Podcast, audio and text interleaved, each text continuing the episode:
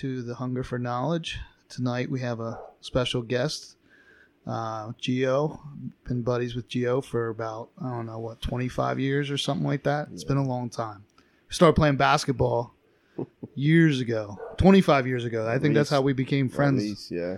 So I've known him for a long time. We've been through some interesting situations and some interesting conversations for sure. But uh, it's kind of weird how we kind of circled into the path of life where you where you're at where you're at now Yeah. and how I where I am now. So welcome, sir. Cool. Thank you, man. Appreciate it. Yeah, It has been a long time. yeah, man. Will, how, It's how was your week? It was good. It was good.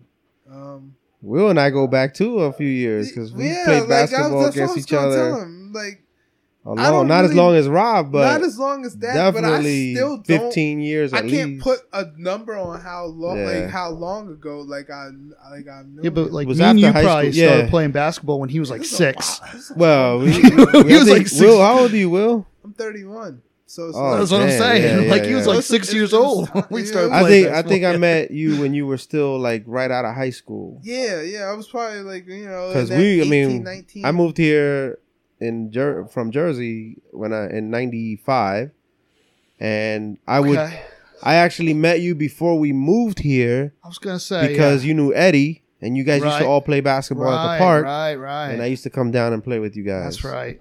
And then that was That's '94. cool. We used to come out here in the summertime. We used to love it out here because it was peaceful. It Oh, was we a different wide world. open, right? It's a different world. It's a different thing. Playing You don't even basketball out here with these guys is very different than where I grew You up playing know basketball. this thing exists out here. Yeah. You're like, what is this? yeah, like fresh air, you know, freaking Amish and all this crazy, all these white people. How was it the first time you was saw like a horse and buggy? yeah, it was weird. It was weird because you know where I grew up, man. I grew up in North Jersey, so uh, West New York, New Jersey. It's right across New York City. So if you ever go to New York and you go through the Lincoln Tunnel, you have to go under the city that you pass through. It's called Weehawken, Union City. So West New York is right next to that. So Weehawken, Union City is a, it's like at 32nd Street, I believe, where you get to the tunnel. I was on 66th Street, so it was like right there, and it was a whole different world. This was a Latino melting pot, so it was That'd have been- every South American country represented. Uh, we we had six little elementary schools in the city. Um, it's very similar to Reading, so I compare it a lot to Reading. So there's there were six elementary schools. I was uh, PS number four, and I, in that school we only had I think three white kids out of an entire elementary school, and uh, they were like one was Croatian, one was so they're European. Y'all ain't even white people. Y'all Correct, Croatian, yeah. Ukrainian. yeah so uh so they had you know immigrant parents like i did yeah. Man. and um and there was no black people at all like no black people i Kinda grew like up where I grew up. There was no black people. at yeah all. there you go like i grew up with no with my people. boy uh gary was jamaican him and his sister were the only black people around and they were ju- like straight up Wow. jamaican uh but and but then everything else was like all latino so like i grew up in a building with all cubans even though i'm colombian so it was my like my family in one apartment little two bedroom like roach motel for five of us and then my aunt who had another bed, uh, apartment there and then everybody else was cuban so that was a whole other culture and then of course everything else that was around so So how did Yeah. you end up? So how did you end? You had relatives that lived in no so uh my mom in colombia used to work with eddie's mom really? yeah so you know eddie carvajal Yeah.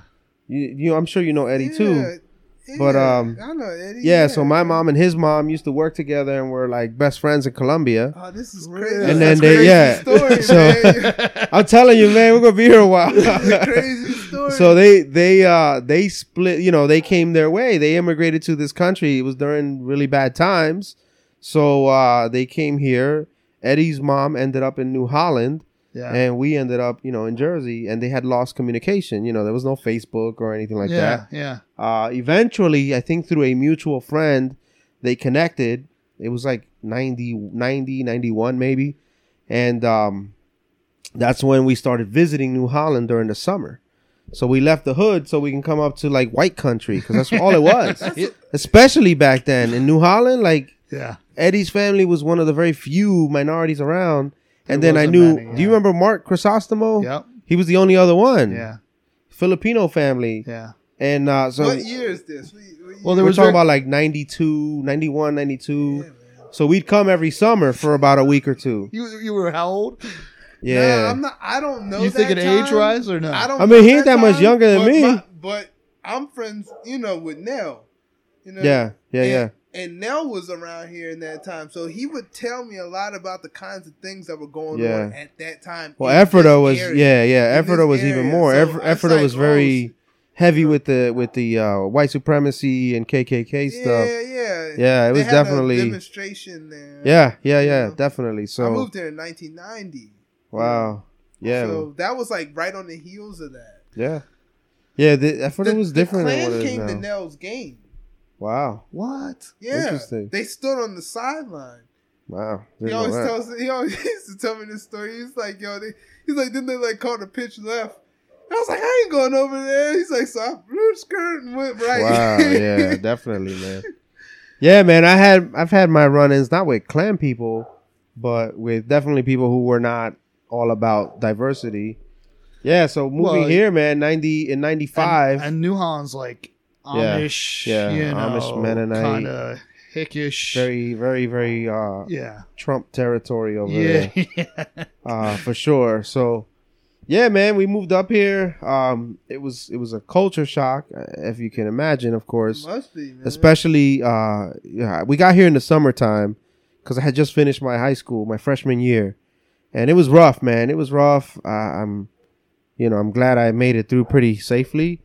But uh it was an environment where you know i had to walk basically a mile each way to go to school. There were no bus systems. And i lived on the northern point of the city and the high school was all the way down like 15 20 blocks. So walking there by yourself is just your bait for to getting jumped. Yeah. and so for all kinds no of shit. school bus. There was no school bus. No, not at all. I ain't got, got no time Yeah, Yeah, yeah. There's no school buses. This Um, city. See, that Yeah. tells you about me. Like I, I think Correct. every think school has Yeah, got yeah, yeah, yeah. buses. No. very different school system. Um, you know, grammar school was all right, but grammar school there was kindergarten to eighth grade in one building too. There was no middle school, so that was weird. That, that When I came be- here, and I'm like, yeah, you guys went to middle school. What's that shit? Like, it just, it just didn't exist. Yeah, we had like th- I went to like three different schools Yeah. before I got to high school. You Yeah, no, it was all grade, like I'm all friends one. with a third grader. Yeah. yeah, no, we were eighth graders, and then you have little kindergartners like, like, eating lunch in the first floor. so they, you know, they kept wild, they kept though. it kind of separate, like they the, had to. They the to. third or fourth level of the building. You know, it was the older kids. An Yeah. eighth grader and a Yeah. kindergarten. That's two. But man, things. we were, you know, we were eighth grade going on fucking, you know, college basically because our minds were so developed and we had to, man, at 13 years old, you know, and I tell this story all the time to people, man. At 13, we were we were exposed to sex, drugs, and violence already. Like I grew up on, on my block, there was a big park, which is what I owe a lot to my athleticism and sports to this park because that's where we would go play basketball all the time. Like I sucked. I never made any of the teams. I was also a bad kid. No one, you know, teachers. I was I was their nightmare because I was a class clown. But yet I had decent grades, even though I didn't study. I half-assed everything and still got away with everything. yeah. But at this park, I mean, we'd see gang fights, and you know, I have a younger brother, and I was like, man, we gotta get out of this shit. So eventually, I I actually think a I met your year old brother before I met you. Probably, yeah. And and he was he was crazy. He he wanted to be this little tough guy, especially when we came to New Holland. Yeah. And I was the same way. I you know I thought this little badass, like no one, you know, everybody fuck with me. I would just punch him. I wouldn't take it from so anyone. you were like the edgy street. oh yeah, definitely, yo, man. I was definitely that. Don't mess with that oh, guy. Oh, yeah. he's Yeah, from yeah, the yeah. streets, man. Yeah. And uh yeah, I had that attitude. I had like a chip on my shoulder all the time. But that happens. it's man. interesting, you know. And now It must be weird thinking back, get- yeah, yeah, it's just crazy. It must be weird to get put in that situation, coming Yeah. from something completely opposite. Oh my god, it was such a, like I said, we came in the summer after I completed my first year of high school, so that was weird. I had no friends and like Eddie, you know, I knew Eddie obviously, but he was in a different place. Like he was like the cool kid at school, but he was with all the white kids. Yeah. So we had nothing in common other than we were from Colombia. But his he was raised in an all Caucasian environment. that's that's so that's me. He so know? he had no culture. Like his culture. it was at home. I feel cultureless sometimes. yeah, and and it's true, but and it's not his fault. I mean, the no, kid no. and he's he's like a brother now, by the way. So that's why I talk shit on him. What's up, Eddie? If you do hear this, we were just talking last night, actually. man. But uh, but the first friend I had here, like who was my first real friend, was Samir. And you know Yeah, Samir, yeah, everybody knew that motherfucker. So Samir, he another Colombian guy who did have more culture and understood like both sides of the world. Came here, you know, illegally, then was sent back and all kinds of shit. So he got I he got the struggle. Yeah. Samir, you know, we we hear the the the derogatory term wetbacks. Samir is a wetback. Like he came through the river. It was crazy. Those were fucked up times back then. You know, during the Pablo Escobar days, like that, that's it's crazy. Which now everyone glorifies, which pisses us Colombians off. By the way, we hate how fucking Narcos glorifies Colombians and Pablo Escobar because we're not all like that. We're not all coke heads. You know, we don't all like give you Colombian neckties if you mess with us. I've never thought. I've never thought that because it's like, you know, I spent time around Colombians when I Mhm. was coming up. You know what I mean? Because I always felt like I never had, I never had like a community of people. Yeah, You know yeah. what I mean? Like there was no black community in every. Not at all, So it man. was like Yeah, I I would go to other people's communities. yeah. yeah. People who are more cultural people and Yeah. be around them and stuff like that. And it's funny because it's like the dude who I was around most is this dude Chris Carvajal. And Mhm. I think he's probably like it, I mean it, it makes sense if that was like, you know, Eddie's Yeah. cousin. Yeah, I I've never know, really I got to talk to him about it, To, Mhm. but like it wouldn't surprise me. Yeah, I don't know- know. I don't know a Chris Carvajal, but Yeah, he's in, but he was interesting because like his mom was white, so then there was that oh, okay. conundrum of Yeah, like, yeah, yeah. you know, his dad was very, you know, Yeah. was from Colombia, he was from there, you Yeah. know, and his mom Terry, you know, she was, just, you know, she was white, she was from, you know, the United Yeah. States, you know, Wow. and he grew up with both of Yeah. those, and that's Yeah. right up my alley because I feel like I got different cultures inside of Mhm. me. Like I, Yeah. you know, I, I love being around black people, yeah, but I don't. Like I don't mind white people. yeah, You know I what I mean? Like. I lo- like I love white people. yeah. You know, but sometimes Shit, I married one, man. You know- we married one. Yeah, you know. don't- I got half white babies, man. I- you know, but at the same time, I can't help but at times feel like I owe it more. You know, I I, I wish I was a more cultural person. yeah, You know what I mean? Because it's like growing up without a community of people, it makes you kind of, you know, you make your own kind, Yeah. of situation. yeah. Nah, man. I mean, I I- was a, a loner, like I said, man, and and that first year was hard, bro, because it was such a culture shock. Walking down them them hallways, clean hallways, you know, everybody's nice to to a certain point, and then you know, what I, it's a it's a different world. Like for me, When did you know you were different? When did when Well- did they communicate to you that you? Yeah, I mean, it was right. different? It's right when I started high school here. I mean, Garden Spot was as white as could be. Yeah. You know, Mennonite, lots of Caucasian, and you know, I say this a lot when I do my presentations. Like, I never knew what racism was until I came to New Holland. That's I was already 14, 15 years old. that's what Nell said. Yeah. when he was like, I didn't even know what that was. He Yeah. didn't know what it was. Yeah. until he came here. Yeah, I didn't realize. It's I didn't realize there was so much hatred out there, man. Like, yeah, like I remember like kids in our class like talking shit, or I didn't like. I never heard spick before, and I heard it in New Holland at Garden Spot. Like I never heard any of those derogatory terms. I'm like, what the fuck? Like, what's up with these people? Of course, I would have to choke some people out sometimes. So people definitely backed off at some point, and I was still in my sports, which is what kept me kind of off the streets. So like, at that point, I was on the high school team for basketball. I was getting into volleyball. I played baseball. I was a big baseball player my whole life. That's the one sport that kept me busy. Like I played for the state of Jersey. If I would have stuck with it, I would probably have been doing something better with myself. But I got tired. I got burnt out. It was like there was too much. Like I was being recruited by people, like other coaches buying me gear because we were broke, man. We didn't have Yeah. shit. So like, so people would buy me like cleats. They would buy me my glasses. They would buy me all kinds of stuff to get me on their team because I was pretty damn good, and my brother was good too. So we, you know, people would definitely look at us and, and be like, "Yo, there's this this potential." But then I came here, it was different, man. Like the sports, like when I when I started playing, uh, the first experience I had, like with the culture difference in in the athletics, was soccer.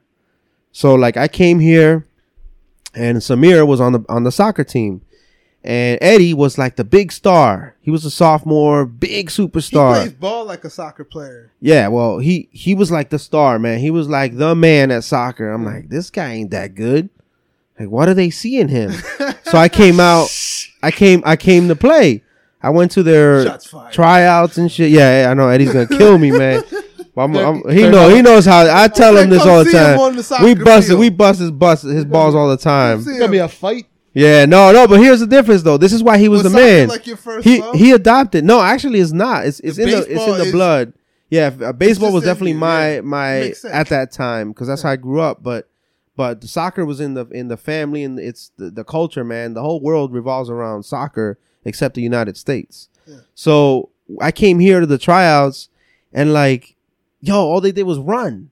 It was running gun. So now I compare at like now that I coach soccer, like when you see my kids play versus the other teams, It's different. like my kids just outshine everybody because we don't play run and gun and and run and gun is good yes but you you have to learn how to do the footwork you have to learn how to You have to dribble a ball and uh, so that's I, I clashed right away so i just walked out of that that practice like three days later and you know no more. and the reason i bust eddie's balls is because anytime we would go out there and play somewhere else he wasn't the best guy on the court or on the field it was everybody else I remember you used to play other over there. You used to play at Newhall, right? Yeah, right, in at that little the- mini, right yeah, beside the basketball hockey- court. That, yeah, that, that roller hockey Yeah. spot. Soccer every- was yeah, soccer was my first love. Yeah, That man. was- it- it- you know, soccer. I got into it eventually, but I, I didn't play it at all. I never played organized ball. But what I did was, uh, then I did basketball, and again, I got into a, a different culture.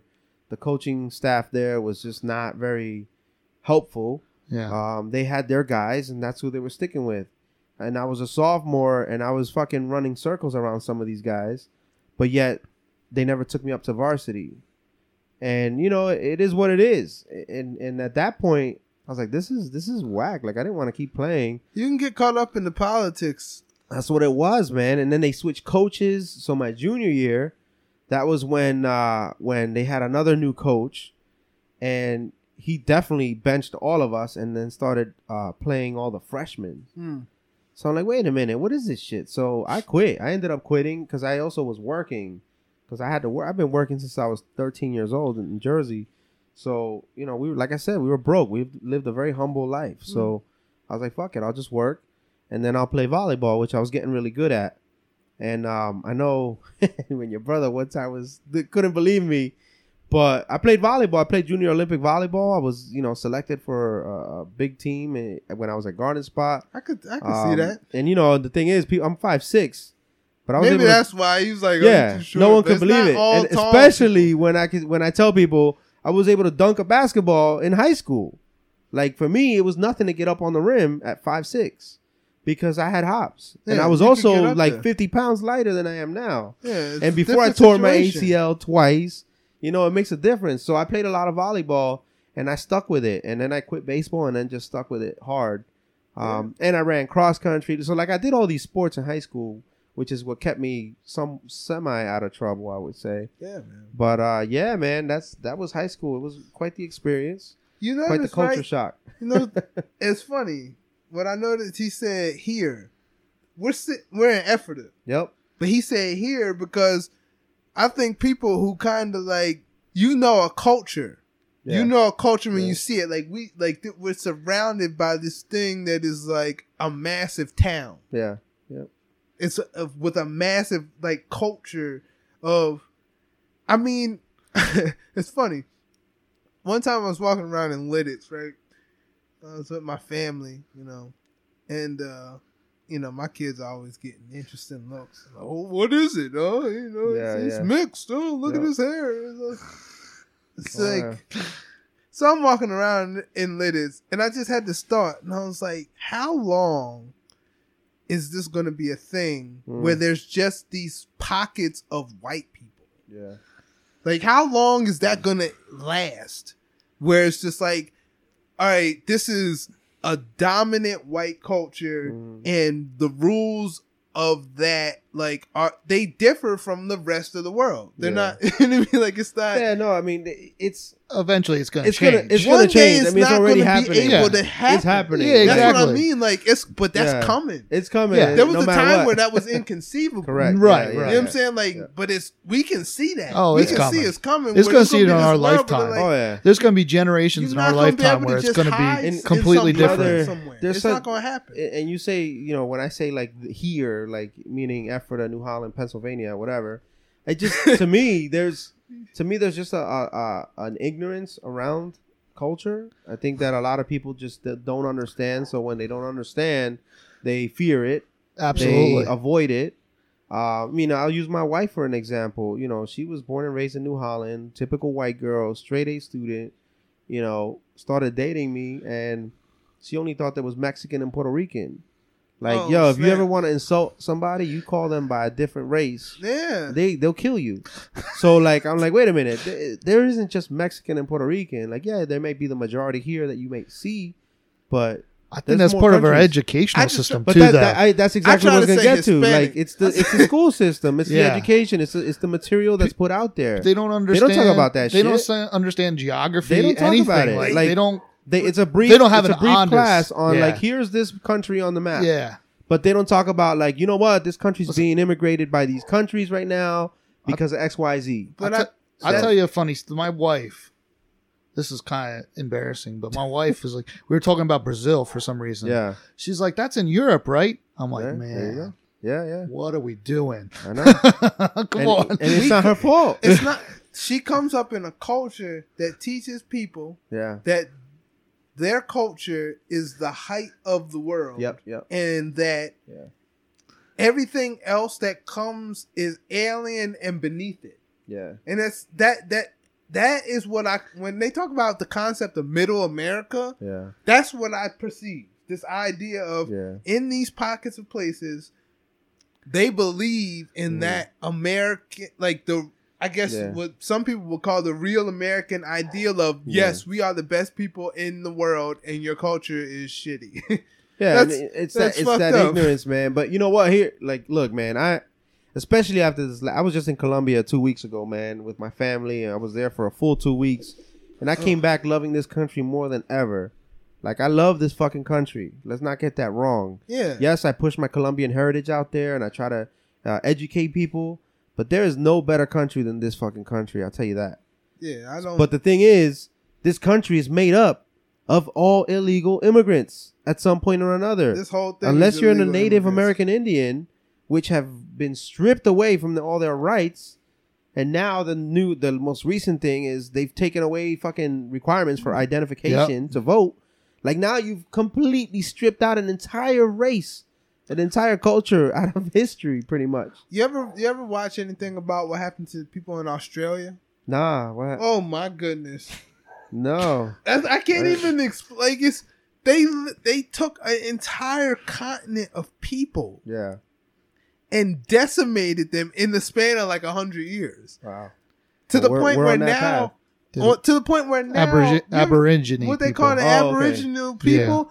They live Those in the- people like live on Yeah, yeah, yeah. reservations, Yeah. like kind of like what we see. Yeah. You know, it's like how. What Yeah. conscience do you have to to do that to people? like to to, to decimate them to the point where it's like they don't the native americans here h- one of the highest suicide rates in the Yep. in the Is that country right? I Alcohol, didn't know yeah, that. alcohol and addiction issues. because you've Yep. eradicated their culture yeah, and they don't even know like there's people probably growing up like gosh yeah. who what future do i have And then people here wonder why they're so pissed at us. You know what I mean? Like, come on, man. How, how can you wonder that? i don't yeah. understand how that's the crazy Get part, man. There's such because it's ignorance. because it's the story that's being Yeah. told. The Yeah. story that's Yes. being told Yeah, does talk about that not shit in include the part where you came in and through an act of genocide you Yeah. took out uh, people. Yep, This is uh, people act like it's over. I agree. There's people living right now who are still in the continuance of that. Yep. That's insane. But we're like, oh no, that's that. I told this dude one time, so he was like real redneckish, and he, uh, he was like, "Well, I'm pretty sure people don't think about that no more." I'm Mm. like, dog, how do you not Yeah. think about the fact that this is all technically illegal. Yep. How do you not? How do you not think of that? How can you be against immigration? Yeah. How can you be against? that's my that's my because biggest you issue, know what man, like- immigration does. It Yeah. breaks up that bull. it breaks up the bullshit. Yeah. The people of the world start coming in like, oh, y'all are fucking Yeah. up, huh? like, no, it's it. What really annoys me, especially out here, man. You know, you hear the Pennsylvania Dutch, like, oh yeah, we're Pennsylvania Dutch, or you know, we got the German background. Well, motherfucker, where do you think they came from? like, you, just so you don't remember your grandparents or your great grandparents who might have not spoken English, like they went through the same shit that we're going through right now, and I'm meaning we as the Latinos. You know, but it's happening everywhere. It it, it just and they couldn't. that's what yeah. pisses me off. Like people don't realize and recognize that they were once or they are part of a family tree that is not from this country. I think that culture, what really offends them is the fact that y'all y'all's coloring yeah. like Yeah. you there's there's a remnant of the the African phobia. Yeah, yeah, yeah. There's a remnant of that in that complexion, and they're like, "Oh, well, that's still different. Right, That's right. not. That's still not what you know. You y'all hair Yeah. is the same color. like you got similar complexions. I think it should be a requirement. Everybody get a DNA test, and everybody looks into. I bet you'd be surprised if everybody took a DNA test and looked into what their heritage truly was. yeah. That there would be a lot of things in there that they You'll wouldn't. see, they yeah. wouldn't You want see to it's one people to here. talk about. And That's it's not this. it. It's not the, Yeah. all of these different people. It's people. It's one person spanning out into the world, going different places, and figuring out how to live there. Yeah. Well, people, yeah, but people have a hard time even in acknowledging science. Yeah, man. that like we Absolutely. that you pretty much everybody came from out right. yeah, They don't need people people. hate that They concept. use, but they use religion Because if you to look, if you to looked not acknowledge if that. you really looked at Africa like the home of all people, could you really like, could you really justify the way that that place is like destroyed and raped? Yeah. Like, Yeah. if you had some connection with that, when you'd be like, Mhm. "That's fucked up," they doing that to my people, of course. but Yeah. they segregate it and say, "Oh no, actually, you're from Hungary." Yeah. Motherfucker, you from the same place I'm from eventually. Yeah. So let, let, us not st- don't, why, why, on ancestry.com. I learned that I was 48% Yeah. yeah. Turkish. It's like, yeah, where were you before that? Because Right. that's what I'm trying to get to. Because that's where the fuck we come together. Yeah. I'm not trying to look at, uh, not to say that your heritage is bullshit. We all have our unique heritages and things. But if you can't come together on the fact that it's just one fucking people here, you need to like fucking educate your life or some shit because it's a easy it's an easy thing to understand. I know. People I, I want hear you, man. people want to be better than other people. They got to make up shit and say, Well, "Oh, well, Here I'm we better are to educate those. Yeah, and that's, that's that's how I see it, man. I take any chance I get.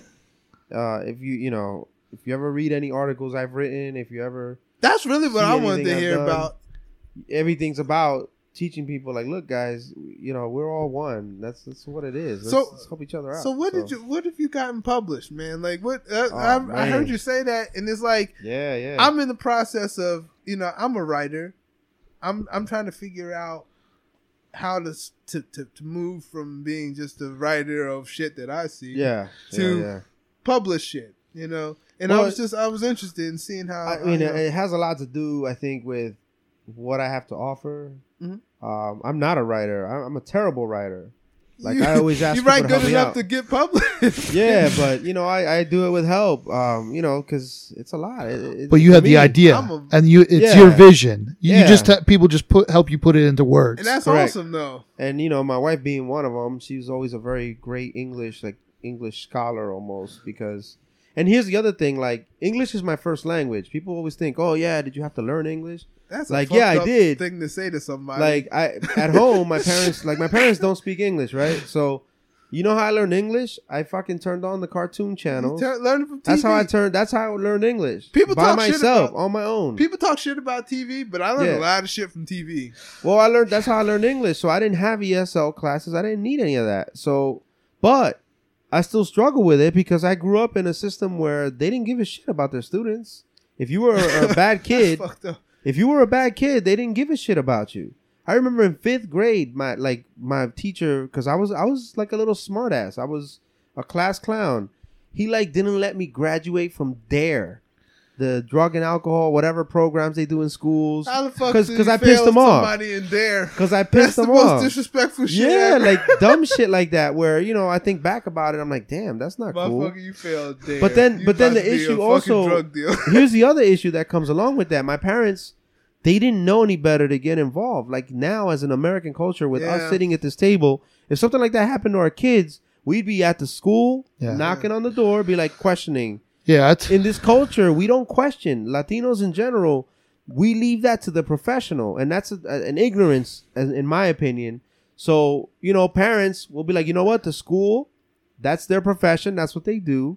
We're not gonna get involved. We don't know about that. yeah. So like that's why childhood literacy, uh, all those things are so complicated when it comes to a bicultural environment, like places like Reading. So I, I'm a very big advocate for big, you know, these cities around here that lack resources, like the city of Reading. So these kids are are doomed from the start. Like their parents don't go to the schools, they're not involved. They're probably working two or three jobs just to maintain their little roach motel somewhere like it's a different world it's a different struggle so You that's kind of how i came up so the- i don't feel you- like i'm the best writer you know Angel because of that that plays Angel. basketball on Thursday, Tuesday, yeah. Thursday. yeah yeah T- the taller, skinny Yeah. kid I that can know him. volleyball Tall player, can Yep, yep, you know yep. jumps everywhere. yeah He's a teacher in Lebanon, Oh, and okay. uh, he he teaches. I don't. I can't remember if he teaches English or Spanish. I don't know. okay One or the other. And he said Nice. you know there's a large Latino yeah definitely uh, a- yeah that live there, or large, Mhm. whatever population. Mhm. And uh, he said that like he'll have 90 students, and out of those 90 for like parent teacher conference, yeah only only uh thir- like last time he had 13 parents Yep, show up. yep. Does not I'm like to me like I don't Yeah. know. I've been to every conference. like we're there yeah i've been to every single one with my I'm wife just like 13. He's like that's he's Yeah. you got to understand the culture. He's Yep. like that's just that's the culture. Yeah. I'm like all right. so that's another struggle within the cultures as well. Uh, you know, and then when I say lack of resources, I mean it pisses me off that my kids come home with a damn iPad in fourth grade, And he in- always in- talking about that. and and, and and my seventh eighth grader has a fucking laptop, and these kids don't. and got then these kids in Reading got they don't even have a damn textbook. In this seat, this is the exact same thing. and I know said that all the Baltimore. I know we've about talked about it. Yeah, yeah, we've talked about the Same same shit. thing. Baltimore, Baltimore don't have heat in their It's classrooms, Yeah, but these man. kids got iPads. Like the city of Reading will dismiss you early if it's too damn hot or too cold because they don't have ventilation. And this like is what I mean. Like, how was the He- yeah. conversation? Yeah. How was the conversation not about poverty? Is the number one issue here? hell yeah. It's so evident. We see. We. I mean, those who are around it see it. But it's like yeah. this is. But it's kind of like, oh well, that's on the back burner. No, like how the fuck? Yeah. Like you're only gonna be as good as those people. Like Penn Manor is a perfect example. You see Yeah. what Penn Manor did? No, what they do? They just they knocked they're knocking down a perfectly good school really? and building an eighty seven million dollar shit. school. That's because they know that. they got money. Yeah. They can do That stuff. it has heat. It's working, Yeah. functioning, Uh, yeah. but they they just Should be a decided, this level is- you know, in these I got cities. not to Yeah. get into a weird subject, but like the Parkland shooting place where Yeah. they where that happened, Mhm. their their school was literally like a college campus. Wow. Like they had separate like campuses for the, like Yeah. the students would go. They had this huge. Fo- I'm like, Wow. Damn, I- we I couldn't don't- even get I don't even understand. They was spread And you out. know how they do that? They do that through the testing. Yeah. The Yeah, yeah, testing that your kids take. Yep.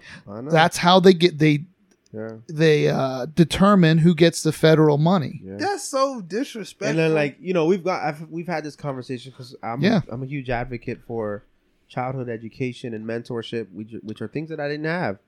Um, in Berks in Reading, like they do test well. Do that? The thing is that there's so many students compared. The the city of Reading is about ninety thousand residents, okay. right? The rest of the county is about hundred and fifty thousand residents. So half, almost half of your population in Berks County is in one school district. Eat and they eat up a lot of resources, Hmm.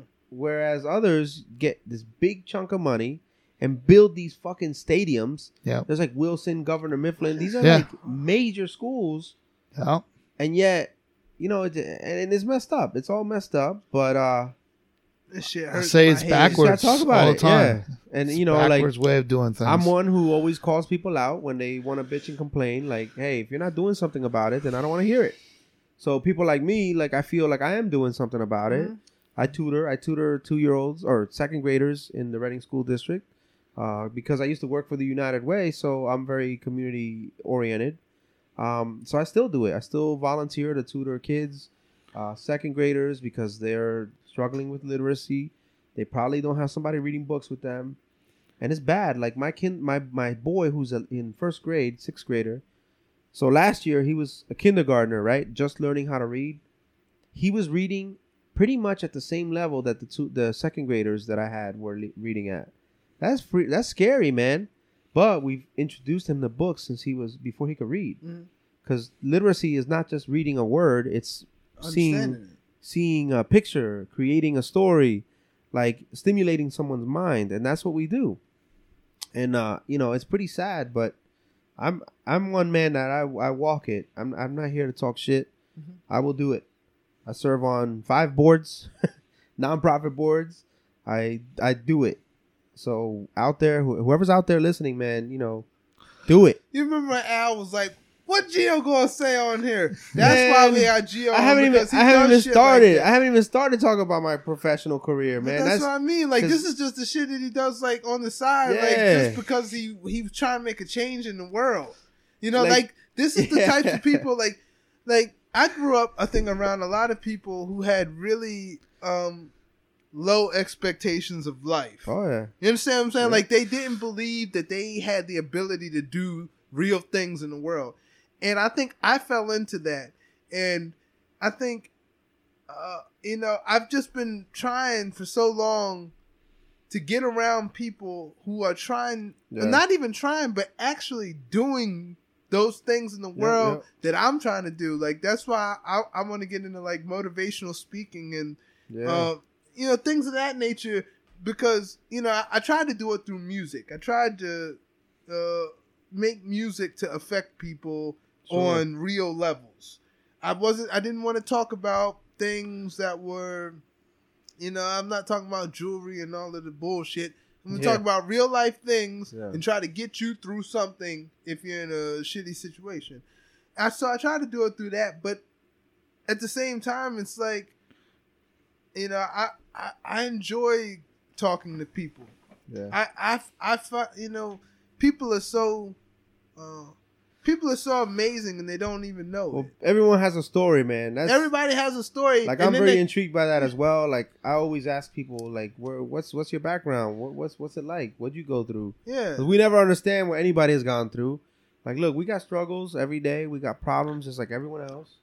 But you know, I try to be a very positive person in life, and Yeah. in, in my, I'm very humbled because I did have that that experience, that that culture shock when I moved here.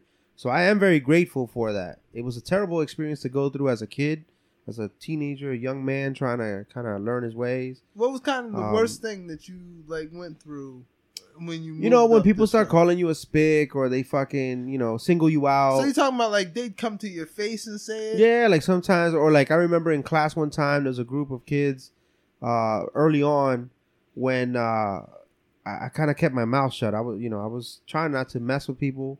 Yeah.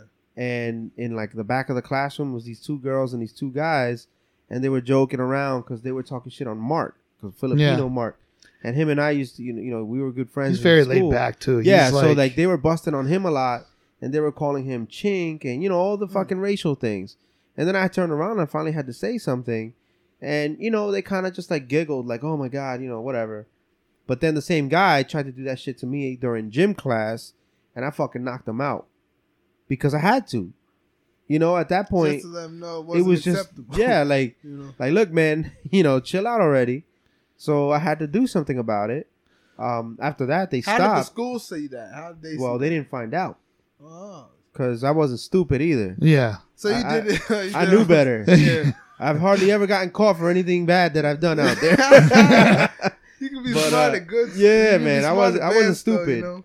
I wasn't stupid, man, because you know, of course, I'd get I'd get the hard end of that stick if, if it came down to, oh, you punched somebody, why? Oh, because he Oh, called me a spig. Well, I don't know, I didn't hear that. So you know, you just had to be slick. And I, like I said, man, I grew up in an environment where I was 12, 13, going on 20. You know what I mean? Like yeah. It's just You- a different world. You were walking around in gym classes and things with people whose maturity Yeah. level was so beneath That's exactly where you it. were. Yeah, yeah. You were like, And that's you know, and it's funny because that's that's why like I knew people like Rob because Rob's older. He was older than me in school and obviously age. Yeah, But 'Cause Samir- I didn't know you in school. Yeah, correct. I didn't even see you in high school. You were already out of high school. I yeah, I think. think so. Um, because Samir was a senior when I had just started there as a sophomore, Okay. and uh, and I rolled with him and his friends, and and that's why I never like Mark was the only kid in my grade that I kind of knew. Mhm. Uh, there was a couple other guys here and there, but nothing where it was like like with Samir. I would roll. I would go to the parties. Like I was going to bars and clubs at like 15, 16 years old. Cause I also looked a little older at that time than what I was. Mhm. So for me, it was like nothing. Like I saw these kids go crazy. I actually never got exposed to drugs, like real drugs, until I came here. like I didn't, you know, in Jersey, it was all about like in the hood, it's smoking weed and drinking forties. Like that's all I knew. You didn't really see the the heroin, the coke, the crack, especially all those things. Or at least pills. those were who you were around. You know Correct. what I'm saying? Like and in that whole area, it just wasn't like that. It was just weed and, and drinking. But here, man, holy shit, the these kids, heroin. These kids had a lot of problems, man. These Heroin like, was white bad. neighborhoods, yeah. That was probably- Some heroin real issue. Like Yeah. they got more issues I Yeah. find sometimes than people from the hood. yeah. Like I they agree. like they have like these Yep. hang ups in like these Yeah. like little like It's you because it's because all in a too- weird Yeah. way we almost have more fears, like the fear of like Yeah, yeah. what we don't know when when we don't know people Yeah. from s- different races and There's stuff. a lot, man. I like, think in the- entitlement. Yeah, access. like uh, all kinds. You got- you might got have a little money, more money. more money. yeah. So you know, hey man, why do you think fucking Pablo Escobar did what he did in this country? It's because the U.S. was the biggest client. he client. knew what Yeah. was going on here. These white people were the biggest clients. and It wasn't even Colombians. you know, and he, you know, I can't even, I can't ever say like I know like he did unspeakable things. Oh hell yeah, man, definitely. But it's like at the same time, it's like they they literally they they came after him though for some drugs. Yeah, Like you know what I mean, when they were pumping people full of drugs themselves, it was like I you was know, seemed to be okay for Yeah. the big. He he, he would have been dumb Mhm. to be like, oh well that that can't work. Yeah, yeah. You no, no, like he. But I mean, yeah. You know what cracks me up about Pablo Escobar is they probably people uh, know that name and associate something with them, yeah. but like the big banks in America were Hell the yeah. ones sm- laundering his money, yep. and I people agree. don't know eh, like don't know that or don't care to know that. But even if they may know that, don't care. That's Yeah. one of them things you tell them and they just Yeah. act like they And ain't that, here. that that's you know Oh how many years ago. Yeah, yeah. And- 20, 30 now. I mean, and it's a fact. You can look it up, find it. It's a Yeah. fact. They paid some fines and All those, you know, those banks nobody in, went to uh, jail. South Florida, man, and New Yeah. York, and all them big cities. They were all funded by his shit, by by cartel money. exactly. Have you? So- do you know what it was about? Because I see like this area, like it does have a significant type of like Colombian community. Yeah, Ephrata actually has one Like- of the largest populations of Colombians in the area. Yeah, and it's, Ephrata and New Holland. Um, I always wonder yeah. what what like how that came about. You know, well, if you look at uh, migration, it's a pattern. It's a pattern where you go where you know. So, you know, for example, Eddie's family, they were here. They were one of the first Colombian families. And then my mom came. And then, you know, people came in after us and followed us from Jersey. Does he have any siblings? He has two older brothers, um, much older brothers. But yeah, so like in in Ephrata, there happens to be one of the you know very large Colombian uh, family who um, they actually own the restaurant too. Okay. So uh, these people, I mean, they got there's a ton of them. I mean, just that family's about a hundred deep. Hmm. So you know, it's just how it is. And you look, and and and Ephrata is not only uh, like a stomping ground for Colombians, but Russian as well. Oh, I was gonna say Russian, Yeah. New Holland too. Yep, yep. There's a Russian, lot of a lot of in this Russians in area. New Holland, and Uh, you know, you got Russian somebody- church. Somebody told me there's a, a pretty significant Ukrainian population. Yep. yeah, Like Yeah, yeah. You got all these people that are migrating here as well because they all know each other. And the other thing is the Yeah. church. There's a church right here on uh, right by the car wash by the cloister. Yeah, yeah, yeah. you know, that's the place where they congregate. That's the place where they help each other out. They lift That's each right other around up. the corner from my house. Well, f- from my parents' house. So they so that's you know that's why you see these these pockets. This is kind of Um, interesting that like, like I find it interesting that because of like immigration and stuff, you guys are almost like a more knitted community Yeah. than like the absolutely. Yeah, they than the effort of like the Then the people the themselves. people here. I agree. Far, far. It's more willing to help each other, mm-hmm. more willing to do things for each other. Yeah. Uh, I always, I don't know. Well, Well- here's here's an example. All right, you walk this neighborhood, like your neighbors probably don't mess with you. You all don't talk to each other much, or that's how I see it in my neighborhood. My neighborhood's pretty much No, all white. don't. much like that. I mean, I was around there. The I was, only- o- I was over there for Yeah. a long time. Like, I, it, it was, It's it's just kind of everyone keeps to I'll themselves. st- Yeah, as Rob closes the window so they don't hear us.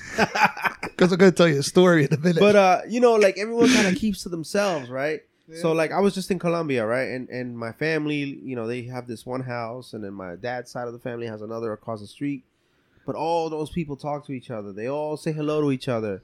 They walk by and they, yo, good day, how you doing? What's See, going man? on? Like there's a lot of connection and sense of community. Whereas here, people just don't mess with it, that with each other. And like I grew up in a, like I said, in a Cuban house, a building. There was 15 apartments in that building, and they were all Cuban. We all knew each other. And we all knew go to each. See, each other's birthdays, funerals, births, whatever. there's an there's Here, actually, you know what? The only, the only, the few neighbors that I actually say hello to and we talk to is your father-in-law. yeah That's ironic because he he's Because one that actually does yeah. make the effort. because he's not out from there. here. Yeah, like he's one of the very few. Because he's from like the Philly area. Mm-hmm. Yeah, you understand yeah. what I'm saying? Like this, it's this, Yeah, it's this. So, diff- uh, that's why. That's why yeah. I think me and my wife actually really connected because we weren't from like. yeah. I just moved It's here when funny, I his was three. father-in-law, man, he cool guy. Yeah, and he and like he's got a, a snowblower. He walked through the neighborhood, man, taking care of people's walkways. my father-in-law like that type of, you know, he's a cool cat. is one of my favorite people ever. Yeah. You know what I mean? Like he's he, he's a, he's like he'll do anything for anybody. Like he's and, and he's as white as can be. yeah, you know he. but his culture exactly. is different. Yep. He yep, came from yep. a place Yeah. where cultures were integrating. You talk to Yeah. other different people. The one thing I've always thought about myself, you know, and trying to analyze myself is like I've always seen an emptiness in myself.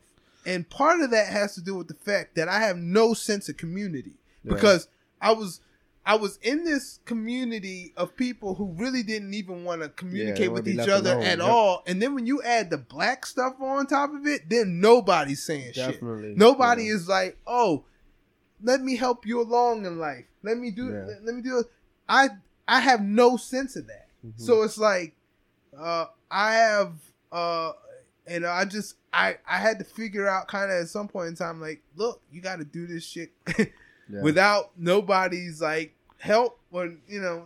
Not to say I, I don't want to act like no I have I've had nobody's help, but I've no I've never had that sense of community because Yeah. that's one of I think the most essential things to life.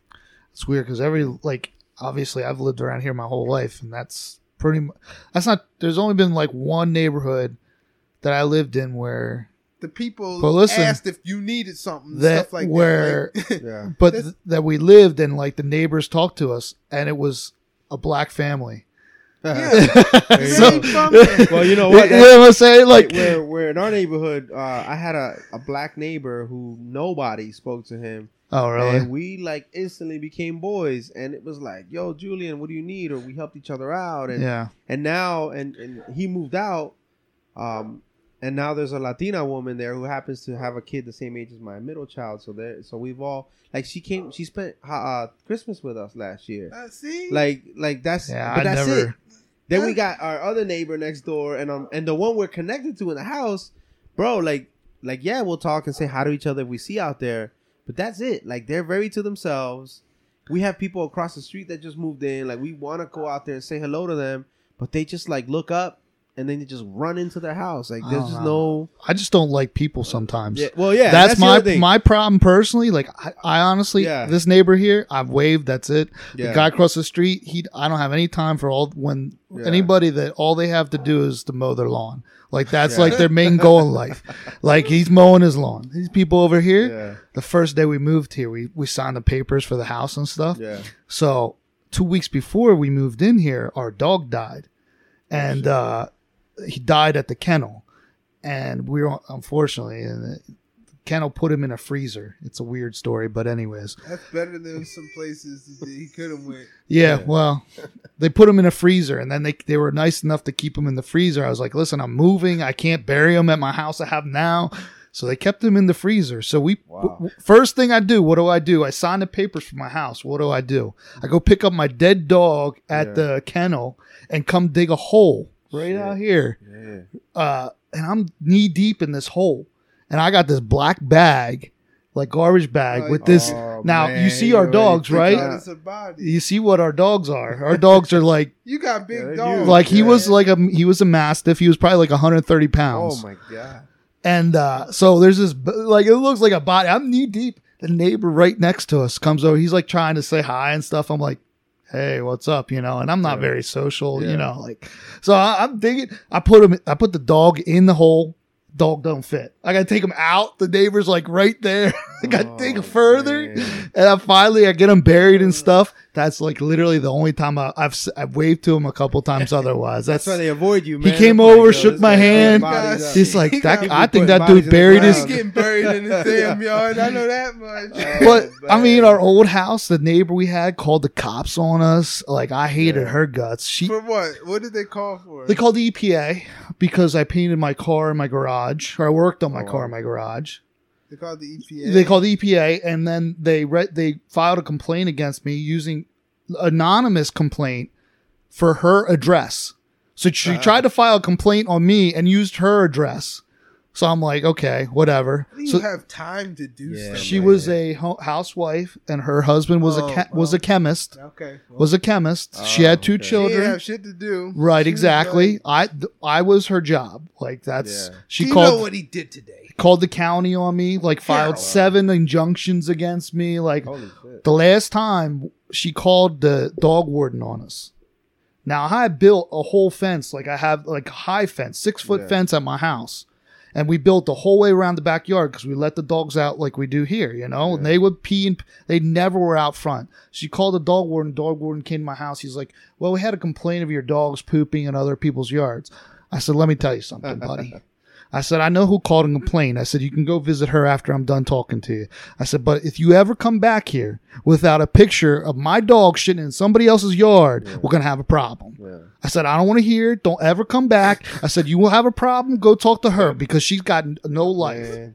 So, like, The And then- the way people handle issues here. And then man. we Where found grew up, out- that would never have happened. then we found out she was a witch. she was a Wiccan. Oh, nice. Yeah. Okay. So she would like have seances in like the middle, like all these people would show up in like black, like Oh hoodies God. and stuff, and like come and like do whatever seances Man. and stuff. Freaky I'm shit. like whatever. So then I found out like Listen, to go to I'm- some of them. shit. I'm the wrong person to like start messing with because I'll find some like You got- trivial You like. got your own juju. Oh man, I'll find some. So then I started putting like vert, like anti witchcraft verses on my garage on the side they could see. I started collecting Oh, no. they were like Man. I think they were anti like air conditioning. So they would like like because they were wiki Oh like God. natural and stuff. Yeah. So I collected as much dog poop as I could, put it in a container, open container right by their bedroom window. She literally called the the township and complained that I had dog poop by her window. Oh, wow. like, I did like guy, listen. man. Oh. I'm just oh. saying, like, leave Yeah. me, like, see, that's kind of like how I am. Like, I'm kind of like, leave me alone and I'll leave you alone. Like, if you're not doing, I don't know. See, see I, what they I don't don't know understand- that sense of community. What she didn't understand about you is that you have your own type of magic, and that is the Yeah. willpower Yeah. of making something happen. And that's Wow. like that. So she's like, That's "What's going on man. here? That's yeah, you got magic back." Oh, the best was getting that letter saying she complained about the dog poop. Then I knew I was like winning. Getting to It was like yeah. challenging. It was like, see, like I look at it as like challenges. Like, Yeah. you don't challenge me like that. You gotta lose. I Oh, come up oh, man. with some crazy shit. That's funny. So yeah, man, that's how that's how see neighborhoods work, man. Cultural.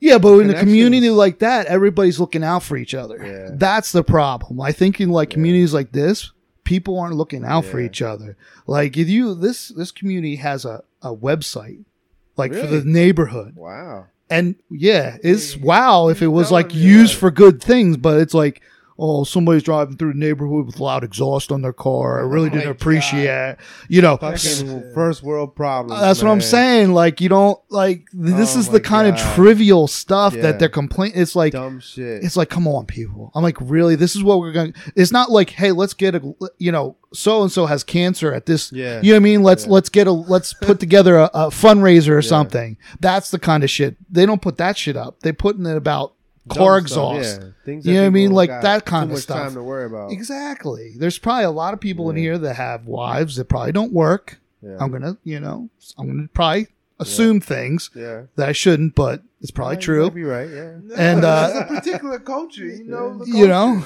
and uh, you know, Man. they have too much time on their hands and they got nothing to do.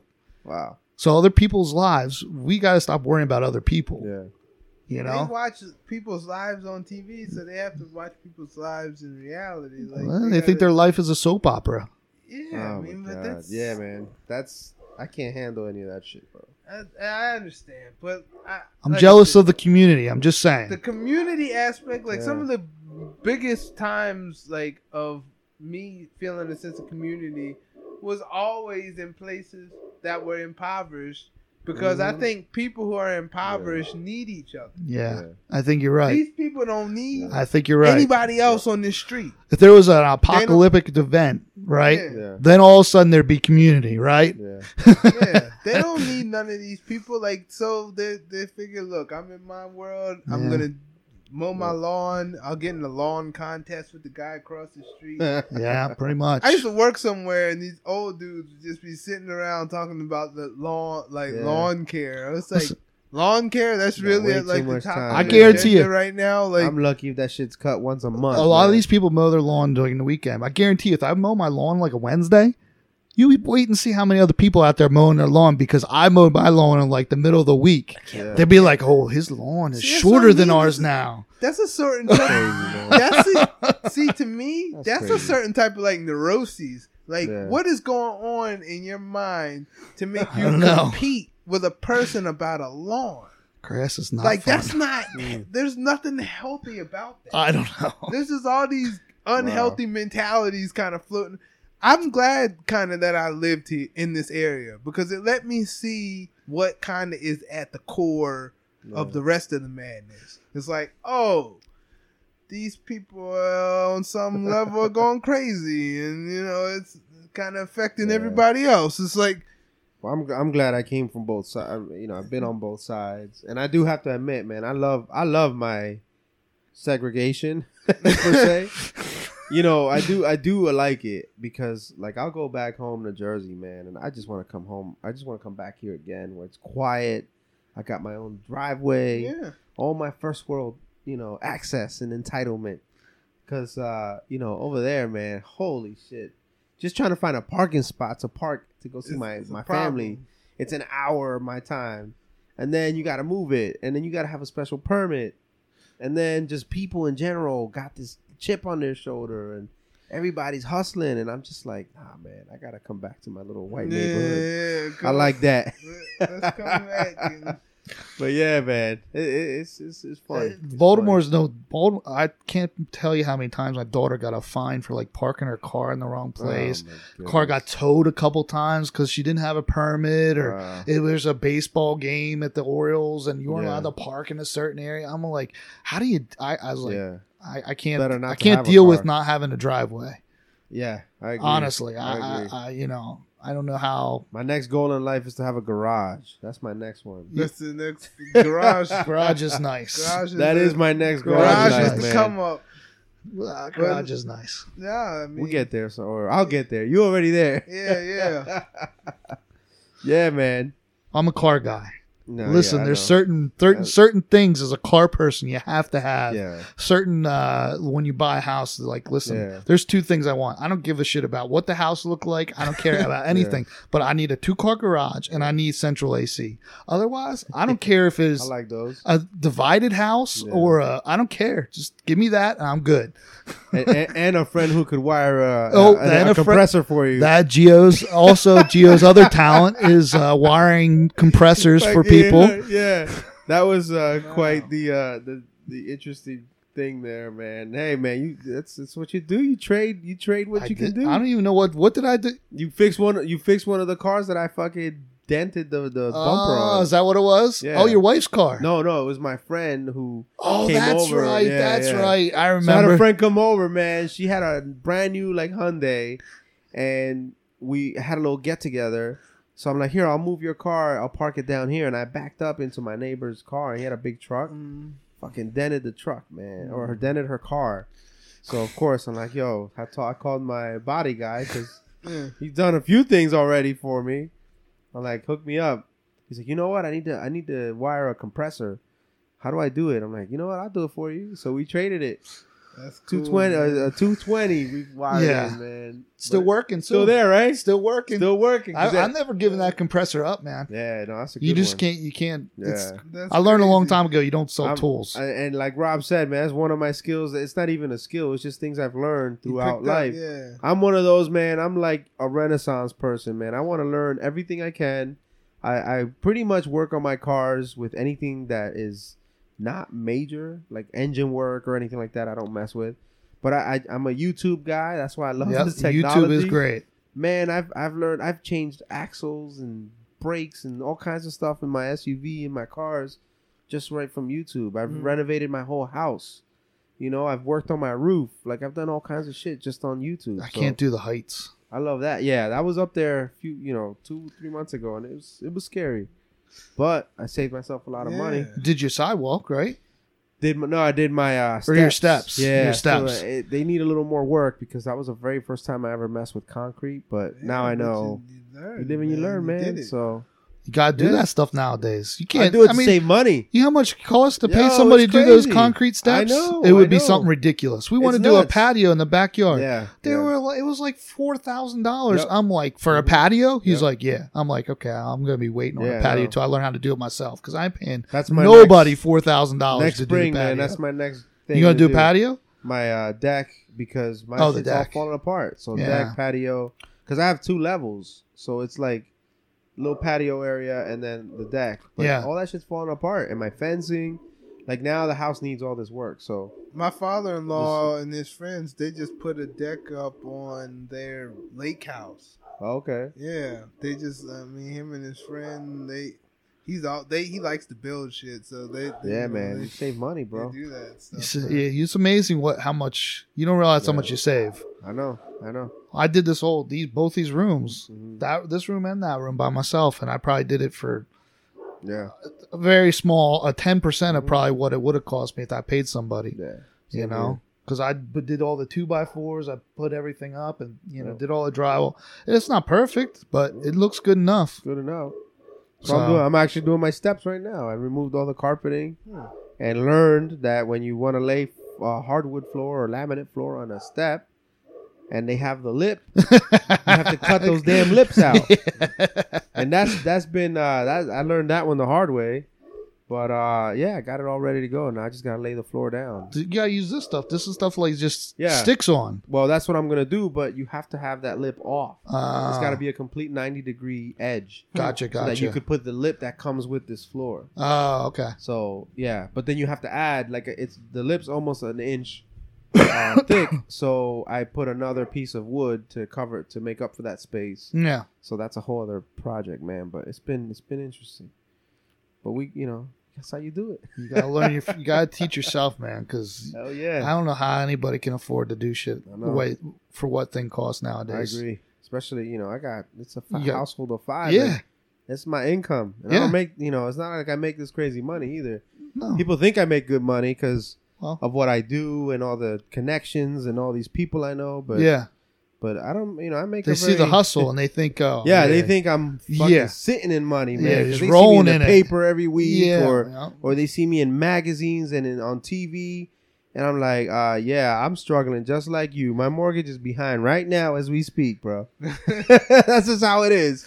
You know, I gotta, I live paycheck to paycheck. I think- five of us. I think in reality, there's a lot of people that live paycheck Yeah. to paycheck. Oh, yeah. I don't think Yeah. People pe- live way out and of their usually the means. people that are acting the most that they don't live they're paycheck to paycheck are usually further Oh. behind than anybody. I tell you what, man, I was an underwriter for for a bank for two years, and I saw so many people living way out of their means, just credit card we're- debt out the ass. We're uneducated. Yeah. We're so uneducated. I mean, educated in everything, Mhm. but financially, we're even Oh more God, uneducated. We don't learn how to manage money. Yep. Yeah, I'm shi I'm so shitty with money that I don't even I- talk I don't- about it. Yeah, Yeah. same here, man. No, I- we're not still- great. I mean, I was a banker for ten years, and I still, I still struggle. Like I, I it's just, it's just hard. And then like I come, you know, again the cultural background, the lack of, of education. My mom's a fucking third grade level. Wow. Like that's all she did in school, so and she raised thirteen kids. that's crazy. My dad is the youngest. you of have the- twelve other brothers and sisters. No, no. My mom raised her brothers. Oh. yeah, she's the oldest in the family. Okay, gotcha, gotcha. So uh, she's got two sisters and then what, eleven brothers, Wow. some shit like that. A lot, a few have passed away. Some, some were. Uh, one passed away just you know back then. Kids died if they had an infection or a flu or something. And then another one of my uncles who I didn't know, uh, he was shot. He was murdered in Colombia during the the shitty times of the Mm. of the country, back in like 92, 93.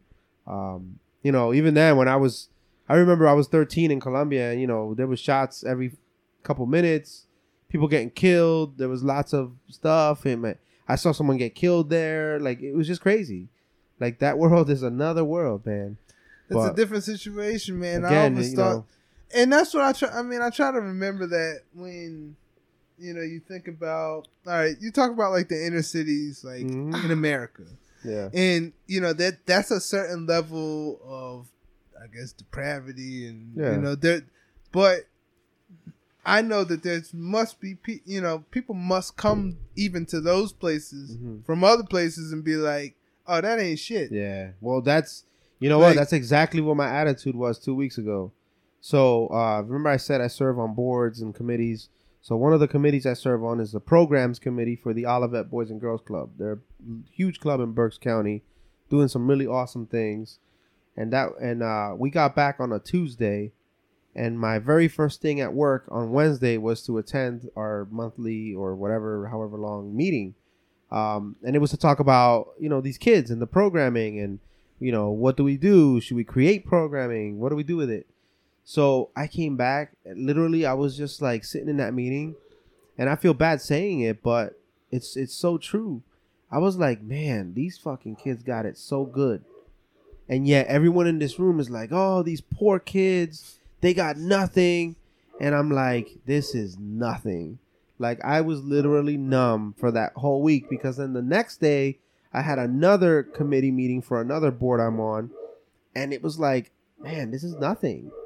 This is nothing. Like I was like when we went we went to a certain part of Colombia called uh, Santa Marta. That's uh, it's the old, it's the first settlement of South America, and uh, Wow. it's the oldest city in Colombia, of course. And um, there's a port, so it's like if you know where Aruba is, it's like right along the uh, the Caribbean there. So it's like the northern tip of Colombia is right in the Caribbean. So it's like going to Aruba or going to Jamaica at like you know a tenth of the price because you're paying pesos in Colombia. So I took my kids there, my family, because I have a friend whose family owns a, a hotel. So they were able to really escort us around the whole city. But man, it's poor. They're going through some struggles. So to get to this beautiful beach that you know I took a video and pictures of, and everyone's like, "Wow, amazing, beautiful." You don't know what To get through. there, Yeah. holy shit what i saw man and you know this was the experience i wanted my kids to go through because my kids are they have white privilege in this damn country because they don't even realize what what they have and what they don't have and they have that entitlement thing. So i try to really check them in the reality a lot. Like i do that's like my goal as a father. Like make sure you don't you you appreciate what you have and you appreciate the hard work that your family has done for you. So they they they got to see it. These kids they don't even go to school because they're so poor that the school systems don't even send transportation out there. Mm-hmm. So they're like these They're little villages. They're like barefoot playing soccer with like rubber band balls.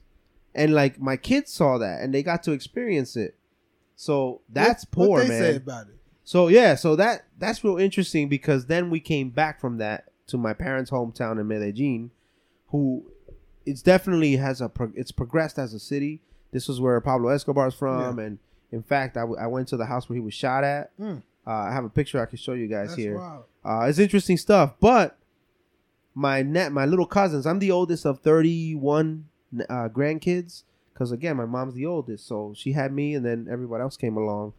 And I got these little cousins, man. They're like six and ten, same age as my boys.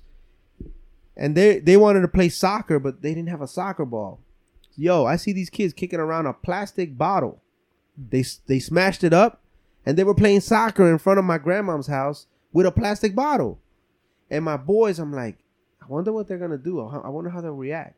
But you know what, man? Like just a few minutes later, they're playing soccer with a fucking plastic bottle. Mhm. And then my son Lucas, who's ten, who I would say is the most like entitled child, Mhm. I think. Yo, this kid was kicking around a bottle of water for the next like four days. And I was like, to me, that was like, yes, this is this is exactly what I came here for. You learned something that you couldn't Like, you learn couldn't get- this. You couldn't give that to Like, him. there wasn't a soccer ball somewhere to get, so you had to create. Or like the language barrier. My kids don't speak a whole lot of Spanish. Like, yo, these kids, the minute they saw each other, like boom, they're talking and communicating. That's all the difference. They may not man. understand each other, but they were communicating. If we had that mindset as adults in this country, we wouldn't have half the issues we got in this fucking world. Yeah, It's it's just that simple. it's, it, it really is. So it, it was very humbling, man. And then on top of that, I had them, uh, all three of them. I had 13 year old, 10 year old, and a six year old. All three of them had a, a journal. So I, Mm. I required a journal entry every day on their trip. So it was very interesting to, to, to see what they would write. Mm-hmm. Like, oh, I played, you know, soccer with a water bottle. Or I went to the beach, but these kids had no shoes. You know, there was like an eight year old they like working, like laboring away at the beach. Like these little kids would come up and, and my sons would be like, Why are they why do they keep coming up? They'd carry around a rice bag, like this big old like bundle, like a big potato bundle. And that's what they collected trash in. But they only came around to collect your trash if you gave them a little tip. Mm. So this is their job. Like these little kids were They're going to working at like somebody. eight, ten years old. They don't have the chance to go to school because they're out there trying to make what is probably two or three dollars for us a day. Yeah. Like it's insane, bro. Like we'll buy like you know we'll buy a donut that costs more than what these kids make. So for me, man, like I took care of all those little kids. I gave them their little tips. Like this one kid had like I don't know, he had something, but he was on crutches. He didn't have a leg, and and yet he's walking through the beach trying to sell you these little you know crafts. I know he had them way overpriced than what they were because they try to take advantage of any tourists. But I'm like, you know what, fuck it. So I bought a whole bunch of stuff from him, and that's just what you do. And uh it's poor, man. And then you come here, and I'm sitting about, you know, these kids are like, yeah, you know, uh, the committee's like, yeah, these kids are going through a rough time, and I'm like, man, they have no idea, they have no clue what it's like to be poor. A poor child in this country has access to food, has access to school. It may be the shittiest school, it may be the shittiest food, but you still have access to it. Even our poor are entitled. Yo, a, a poor person like in in in Colombia, I'm using that as a, a, reference because that's where I go. Like they'll be like, "Yo, you people up there say you're poor, but yet you got fucking TVs in every bedroom. You got cable, you got driveways, you got two cars. This is why I try to. when they don't even have a car over there, they use a motorcycle, to, a moped to get around sometimes. Or some people don't even have transportation. So I try to tell my wife, man. Sometimes when when, money gets tight and things, Mhm. just my knowledge of what goes on around the Yeah. world yeah. makes me like, look, we we Yeah. all right, we all right. We We this all a motherfucker alright, live man. on the dirt floor right now, and I, like, I feel blessed, like man. like no, I can- like of course like everybody got money issues at times, but it's like Yeah. it's nothing. Yep, it's yep. incomparable Yep. to the things going on in the world right now. Any anytime I see people out here and, and like or if I talk to someone about my life or my experiences, I always tell them, look, if you haven't traveled the world, get out there. Go travel the world. If you haven't even been outside of your area, go to a local city. Go go volunteer. Give back your time so you could really see what it's like out there. People don't want to. Yeah. They don't like They don't do it. like leaving their area where they're comfortable. That's the problem. used- they're comfortable in Ephrata. They My- don't want to leave that. my kids, you know, I, and I really want to take them a bunch of places because, like, my parents, you know, they made sure that like we went places, like Mhm. we went on some cruises and things. Yeah. And my dad was always into traveling and things, so it was like I got to see like. You know, when you get on a cruise and you start getting off in all of these places and you see the yeah. same thing happen where it's like there's all this extreme opulence and shit Yeah. and it's surrounded by utter poverty. Yep. Yep.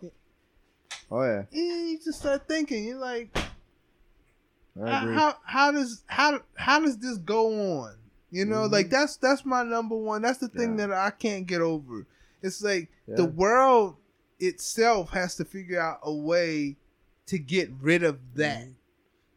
I agree. You know, the, the, we get so trapped in the economics of things, Mhm. and it's like Yeah, man. I But mean, it's and people it's- die like it's people dying because it because they don't got a certain Yeah. amount of money. Yep. eh, shit, they don't even have a damn Yeah. bank account.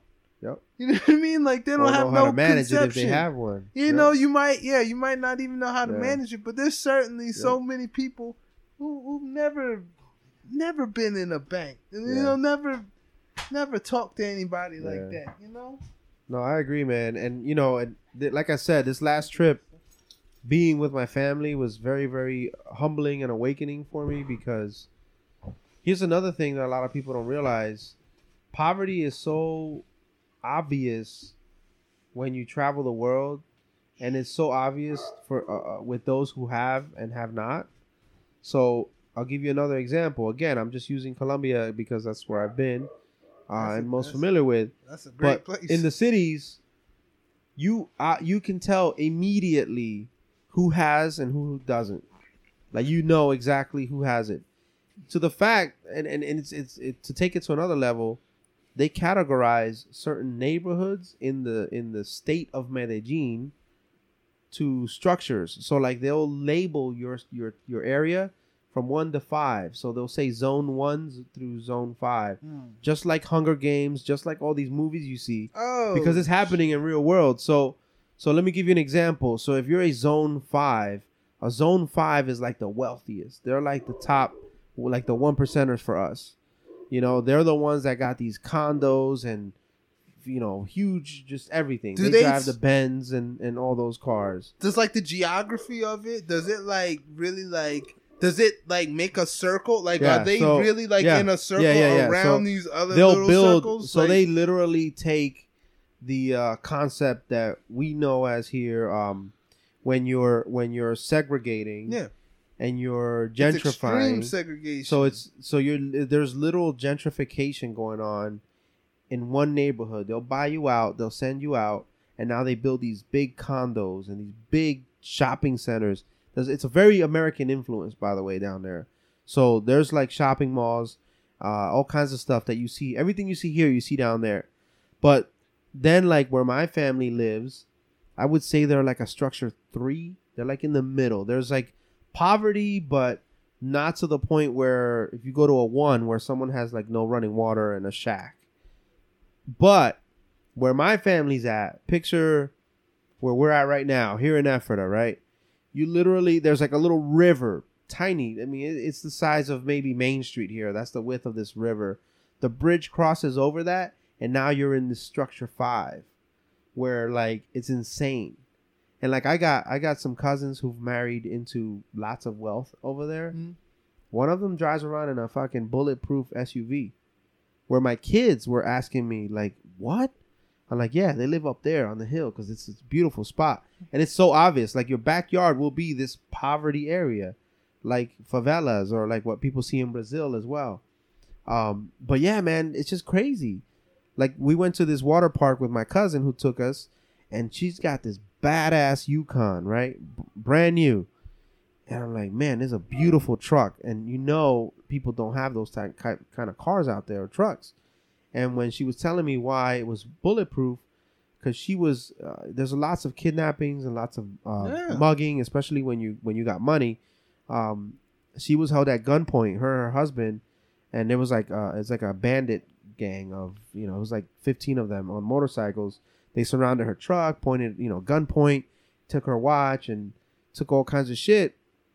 But anyways, lots of people now like they they get their cars bulletproof when they have the money, because it's like now you can't do anything about it. And she was telling me all this shit, like the windows don't go down all the way because we had to pay a toll to get where we had to go, and the window only went like maybe six inches, just where you can kind of squeeze your hand through and give them a ticket or, or the money. And I'm like, do your windows not go down? And that's how the whole conversation Mm. started.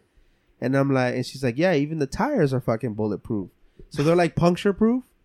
I'm like, damn, this is crazy. Listen, So my kids were like, "Why is that?" So of course I explained to them, and you know, again, that was another life experience for them. but they see people think that's a sci-fi movie. That that's something like. Oh, that's no, this shit off. happens. No, that's happening in the world right now. Oh yeah, It just doesn't exist where Yep. you are. I've had an uncle kidnapped. Uh, my mom's uncle who was wealthy, wealthy in the in the in the way of all he was for like if you compared him to our society here, he was just like an, a manufacturer of a small factory. So he was like a small factory owner.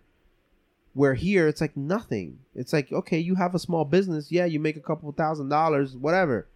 Over there, they kidnapped him twice, and like his they kidnapped his wife once. It, it was just crazy, and and that's just the life that there was over there. Now it's not as extreme, but man, it's just it's just when you think about all this shit. Then you come back to New Holland and Ephrata and Lancaster County, and it's just like I saw Yeah. that movie that like uh, Denzel was in. What's that movie called? Man on Fire. yeah, yep, yep, yep, Like that's kind of Mhm. like yeah. real life. Oh yeah, a lot of this stuff happens, man. It's insane. I think my my theory about what happens is that it's like when money in a place begins to Mm-hmm. be less valuable, Yeah, these kinds of things happen. Like you Mhm. as as as money depreciates, people are like, "Oh, okay, I really have to go get it now." mm-hmm. And then, you know, now next thing you know, people are buying bulletproof cars and things like that. Oh, yeah. And that's I'm I'm sure there's people all kinds of people right now riding Yep. around in bulletproof cars in this country. it's crazy. Even man. right now, you know. Well, the money is de- money is depreciating in other countries a lot because the Yeah. dollar is so strong. Yeah. So you got a lot Oh, of yeah. countries with their their currencies collapsing. Yeah. Yeah, you know, man. Venezuela's going through that. I just saw their Oh, their their their currency, the inflation went up like a thousand percent or something stupid. Hmm. Like it was yeah, I just mean they're, like they're under dictatorship over there, and I can tell you uh, when I was in this beach town up northern point of Colombia, we're neighbors with Venezuela.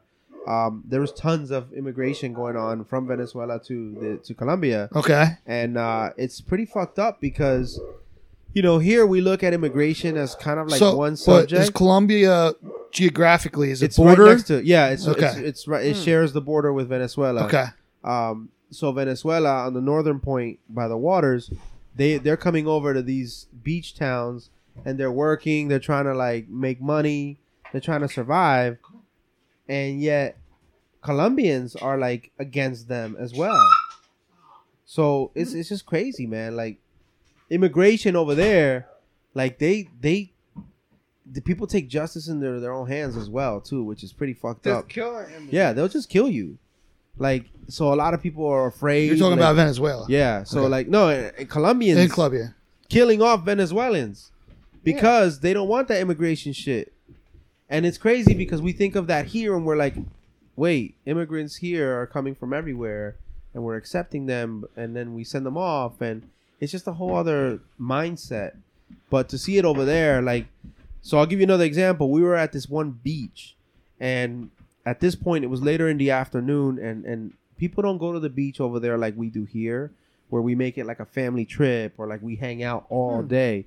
It, it's not like that What is it so like? it's just people don't even go and swim. Like the guy, like the family that we were with, they're like, yeah, we never really came to the beaches until we had our our family from the U.S. come it's down. It's not a thing to them. It's not. okay. But then they'd have these crystal clear, beautiful beaches you could see like in pictures, and they weren't even like they don't even go there They and don't take advantage there. of it.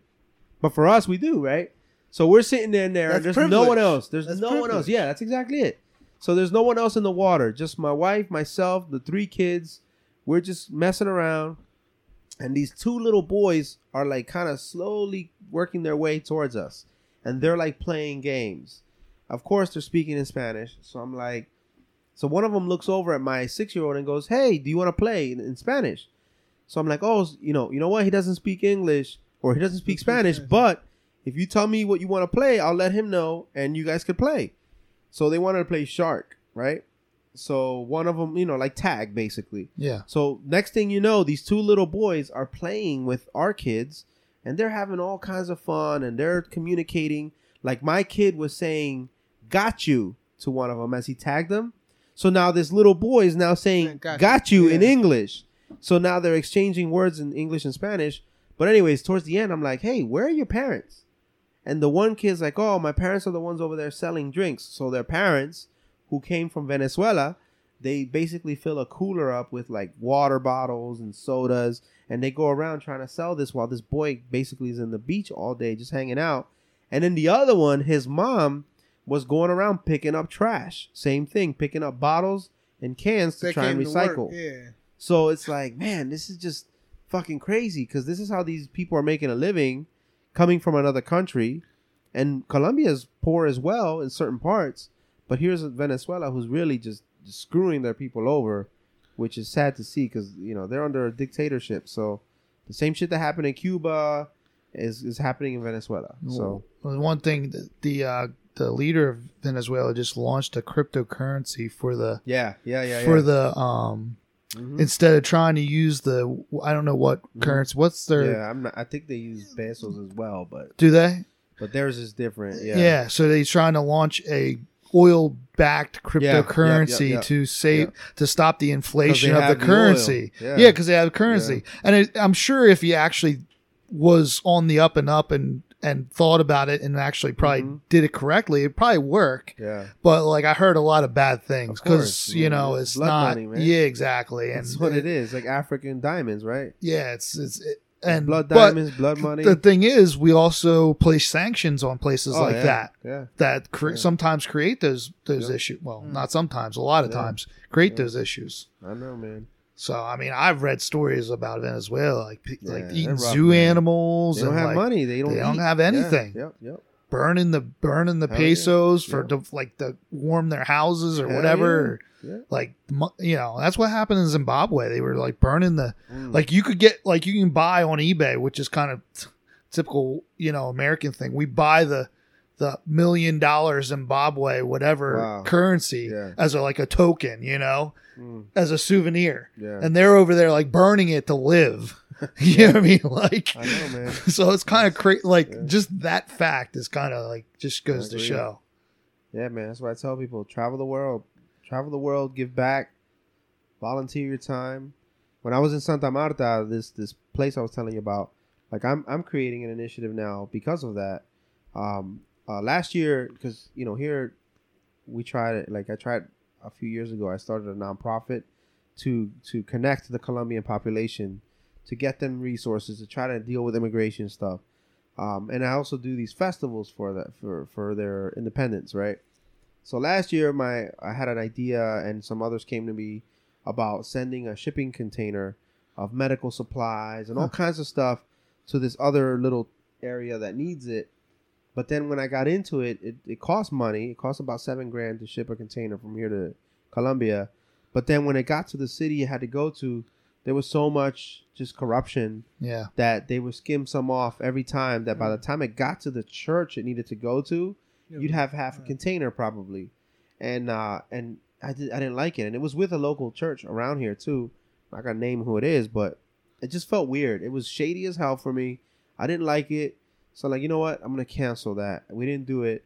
But this time around because my friend's family they're very well connected in that city and they're well off they don't need to take anything off the top and the mom of this whole group She runs a, a a center for kids. Yeah. They see about 900 kids, and what they do is they drive around to these little poor areas and pick these kids off the streets, take them back to their center. They feed them, they bathe them, they you know try and give them some kind of education, and then they send them off on their way. So it's like a nine to five thing.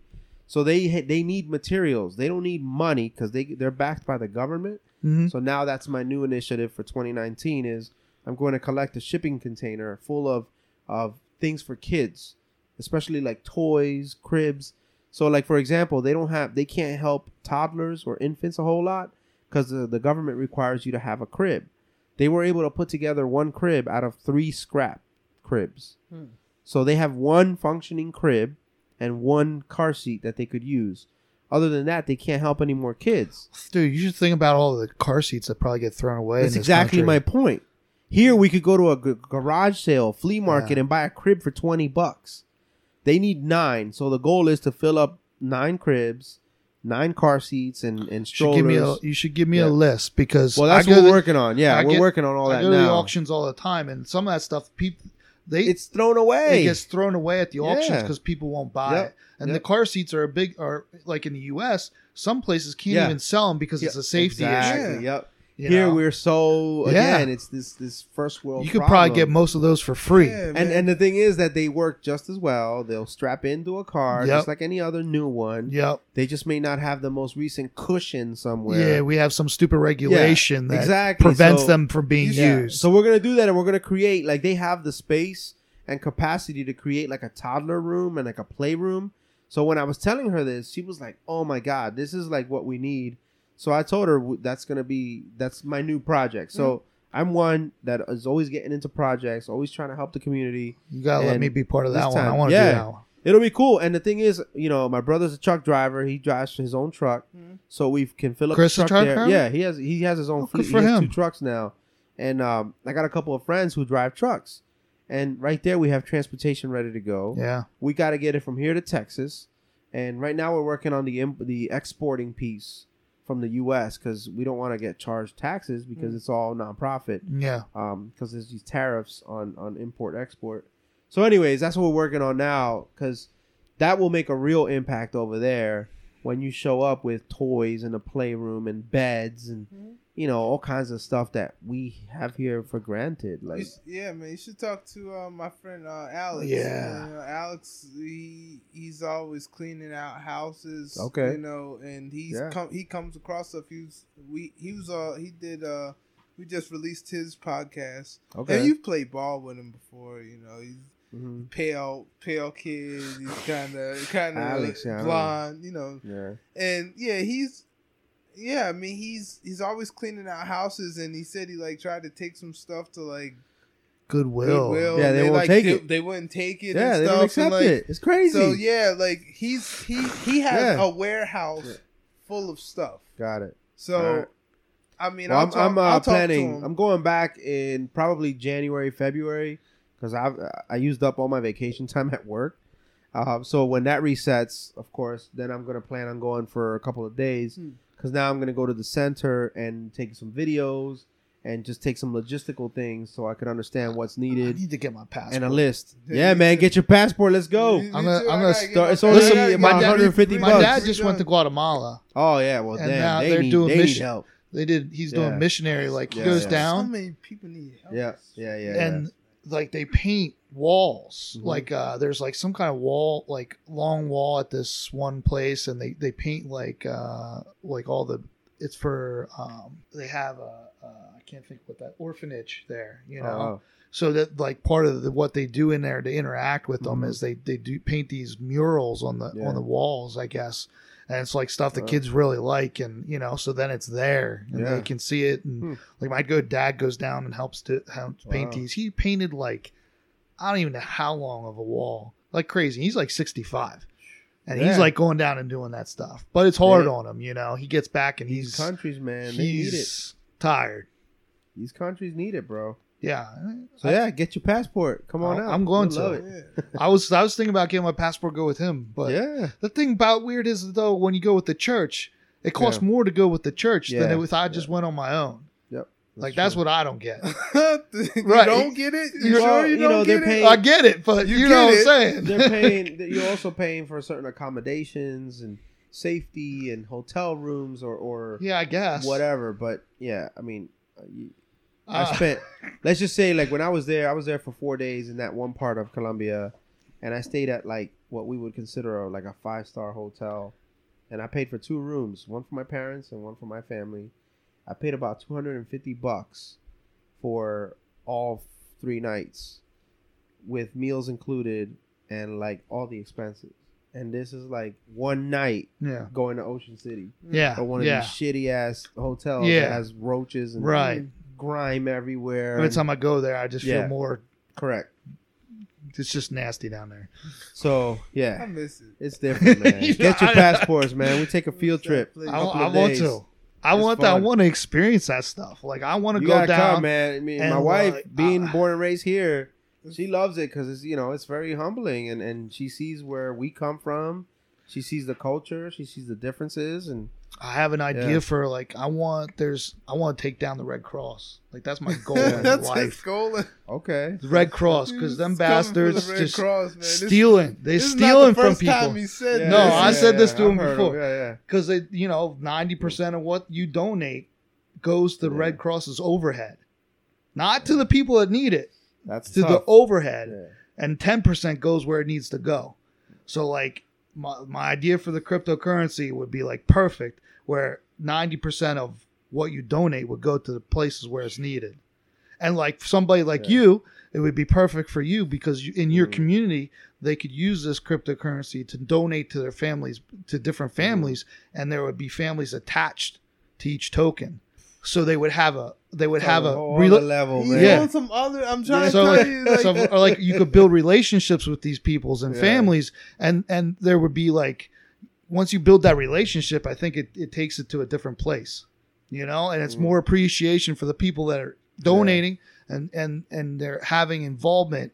with the actual person as opposed to some company in the middle of like now where we have these hurricanes right in florida Oh, yeah. Th- they're just donating to a company they have no clue where that money goes it gets lost Yeah. it goes into somebody's pocket. This Yeah. go directly to the people. I think the good part is like you've given it so much thought that it almost seems like it. You almost have to go down that road because Oh, like you you feel passionately about it and you you know you really you you want to see change. You know it can't be a mm-hmm. faked thing you know? And Yeah. that's you know you you got to have if you have compassion in your heart when you see impoverished people i mean you you you, you have to want to have to do something you know? Yeah, something definitely. I think when you have that connection, with, I feel like I haven't done you enough in my it. life, and that's It's in never the next too late, part. bro. In the next part of my life, that's that's. Listen, you you're know, young. You're only too thirty years. man. You're 31. You're you're about. You're just starting. Yeah, you know, but I've been aware of this situation a long time. But your Start music- volunteering. You know, How- yeah, How, many people have done it with music? Very few. I, I wish I had that talent. that's not really. Uh, that's but a you're song doing it. is one thing, but being there and being in the presence Yeah. of the people is a different thing. You know what I mean? Like, and that's yeah. that's. Uh, Do it, man. you Nothing know. stopping you. I can get you no, hooked up. Not at all, man. Yeah, definitely. I'll, We always need some positive minority role models out there for kids, man. Yeah, man. That's that's. I'm just trying to. I just want to show my kids that you gotta. Yeah. You know what I mean? Like we gotta do something. You And know what, like man? that- Take them, take them somewhere. Like I- I've had my kids pack lunches for homeless, and they were like, my oldest was thirteen. Now she was probably eight, and Lucas was like five, maybe. I mean, they were little kids, and I took them to Lancaster, and we packed on Easter. We packed hundreds of sandwiches that they did. They actually make the sandwiches because it was just like flipping the bread, putting a slice of each thing Yeah. and then we stuffed the bags and I moved things around and but they experienced it. But not only that, like I, I wanted them to see how it was made, but I also wanted them to see the reactions of those receiving. Yeah. So I took them to the park. It was cold as shit because I remember in full detail, we had our full blown like jackets on, Mhm. winter coats because it was freezing, and we were and they were giving out those bags to the homeless, and it's been that way. Like my kids, like I volunteer. Last year I gave about uh, away because of my side business, my DJ company. I gave away about maybe 16 gigs, and that's a lot of money's worth. Like people Yeah. don't realize the amount of work it takes to do that. But my kids. What's the name of your DJ? uh, so I have Red Tie Affairs. Ah. yeah, that's the, that's my side. What's gig. the website? redtieaffairs.com. There you go. So yeah, Yeah. www.redtieaffairs.com. But um, yeah, like even tomorrow, like I have this gig I was telling you guys about. It's for Latina women. Uh, it's a health, it's a health conference they host once a month for Latina women, and anything that has to do with Latinos, I try to encourage and, and support because there's a very there's a huge gap between the resources that are out there for them. Um, but I bring my kids to all this stuff. Like they'll come. Like tomorrow, I drag all three of them with me at nine o'clock in the morning till probably two or three o'clock, and they don't like it sometimes, but they see the appreciation of people. They see these cancer survivors who speak. They they get to see all that and soak it in. So even if uh, you know one percent of any of these events that I take them to, Yeah. because I do a lot of stuff for United Way as well Yeah. um, br- uh, breast cancer support services out of Berks County, uh, all kinds of all these agencies, and they've been part of them. Mm-hmm. So do it, man. Go out there, volunteer, and bring your kids. So this is what we're talking about when we talk about that Messiah complex, right? Stop worrying about looking for to other Yeah. people Yeah, to yeah. d- do something. Do that shit yourself. Go out and do it on for do yeah. it. Like I said earlier, man, I That's serve. how the only way this is going to change. Things are going to change. uh, you know, I told you all earlier, man. I serve a lot of. I serve on a few boards, and uh, and and you know, I, I want to learn as much as I can. I want to help as much as I can, and we're making a difference. So, like, I serve on something called the Council on Chemical Abuse. I'm on their board. I started working there a few years ago as just a consultant, doing their Spanish outreach type of stuff, prevention work. They're a drug and alcohol prevention organization, so they they're a they're the center organization for Berks County that receives all the money from state, federal, local, and then they have to redisperse it to all the agencies that do help, that any kind of rehabs or prevention or to the schools. So I started working for them as a consultant. Contract ended, then I was invited to be on their board of directors, right?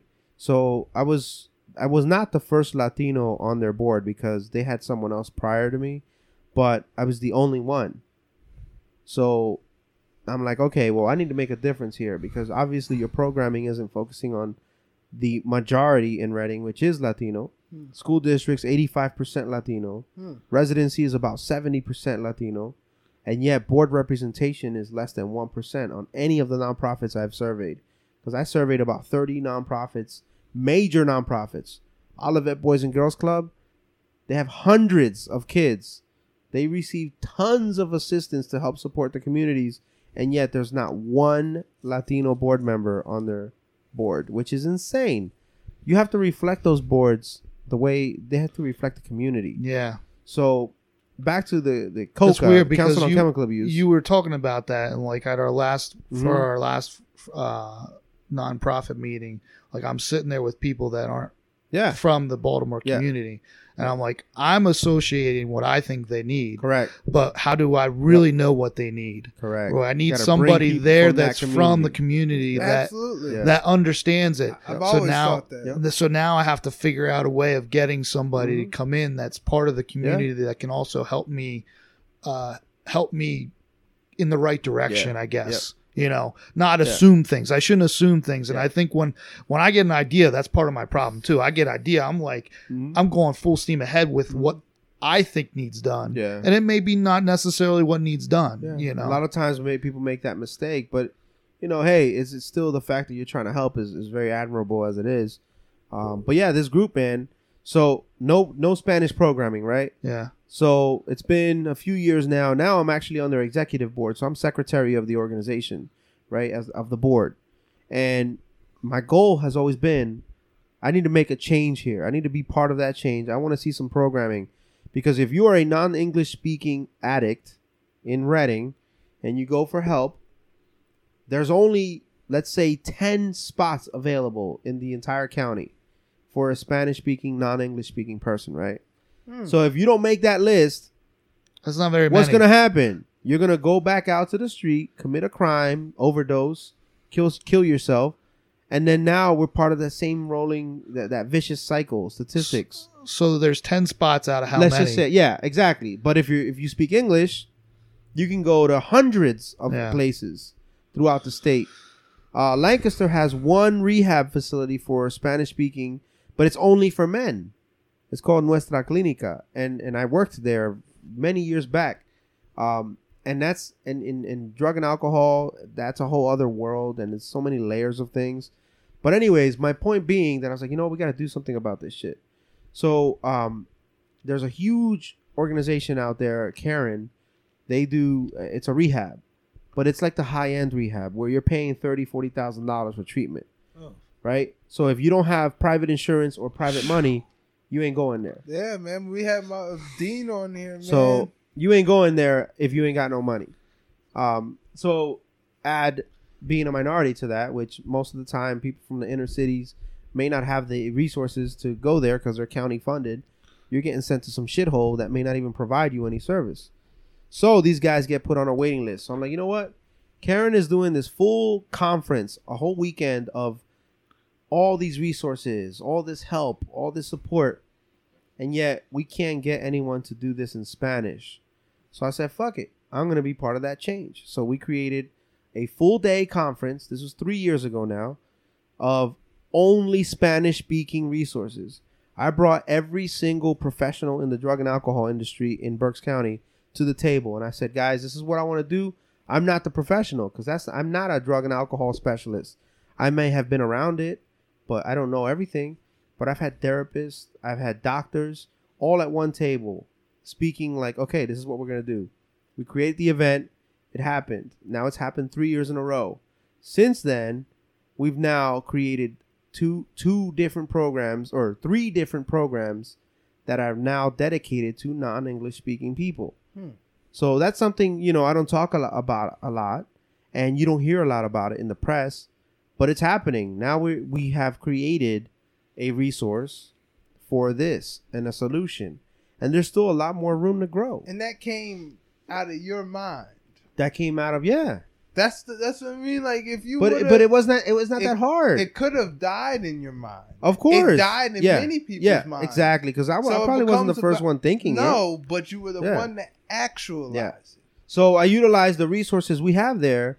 Where now I just had a meeting with them on Friday, uh, yesterday, right? Yesterday was Friday. Friday, yes. Yeah. think Holy was. crap! I can't remember what day it is was. is, man. Tom know day. Yesterday at two o'clock, I sat with the with with the crew at COCA, and we now are talking about the spring event, which is this conference. But guess what? Our shit was so effective; it was written into a grant. Now we got thousands of dollars to pay for this, where we didn't have any money. Yeah. I did this with six hundred dollars in our budget. That's the first awesome, time. Now we got over six thousand dollars in the budget for this very same program. We inspired someone else to create his own program, in-house treatment at the YMCA in Reading. They now receive over hundred thousand dollars of funding from us and the local United Way. And now there's another guy who's creating a family support service for those family members of the addict. Because it's you know the addict is one thing they're They going through their that. treatment, That's real. but the family has nothing to go to or no one to talk to, especially in the Spanish community. There is no Al Anon in Spanish. So now this guy created the same thing. So now there's three things going on, and there's a fourth one coming where now there's an organization, a huge rehab center uh, in central PA, who now wants to sit with me and talk about how do we create inpatient treatment full time with full full staff members dedicated to just Spanish speaking clients Mm. because it's not only a need it's a it's a money maker so the business side in me is like damn if i had the money and resources i'd open up a spanish speaking detox and treatment center because there's tons of money in that especially when you start getting people with insurance You got to get the federal grants. That's It's where the money. That's where the money is. Yeah. Because they give they give away the, the amount Yeah. of money they give away in grants. And the thing about it is the messed up thing about it is the mo- once if the money's not spent, yeah nobody knows where it goes. yeah it disappears It disappears in, into a hole that who knows. But hmm there's a, a lot of times from the, the research I've done with the with the federal grants, what happens is they'll give you more than you ask for sometimes. You know, but it's hard. It's still hard. It's hard to get, but it's there's more out there for you. oh yeah You There is. know, money's out there man you just got to find a way. this country got a lot of money yeah. you just gotta go find it Listen, I'm telling you, you got to start your own thing. yeah I got interns. That's what I did. Mhm. I hired interns. yep and they, you know they're they're just there for the cause. Yeah. You know, I mean, they're there also to be able to write on their resume that they, hey, they did Of this, course. Yeah. but I'm using them as much as they're using me. Yeah. You know, so Yeah, I, you got to get to a point, and you got to figure out how to Yeah. get there. I mean, I can't afford to pay people, I hear you, man. so, but that's awesome. So yeah, so there's just one of the things, man. I, be part of the change. That's, Yeah. that's Yeah, my message, bro. You gotta you gotta take that as Yeah. initiative. Yeah. absolutely, man. I think a lot of times people just don't even realize the problems, though. Yeah. You know, it's like what we were talking about before. They don't they don't get out there. They don't. Yeah. You know, they do their little nest egg. Yeah. You know, and they think everything's hunky dory, Yeah. and uh, don't realize. I mean, you're right. Compared to some of the, some other countries, we do have we don't have that Mm-hmm. Yeah. many problems, but the the wage inequality that we have in this Oh, country is the Yeah. problem. Everything. You got people at the top that just Hell yeah. don't care. Could solve the world's problems in one day. Not solve them, but they could They certainly. could make a dent. they could make a getting started. dent. Yep. Yep. You know, when your military budget is Yeah. enough money to solve Yeah.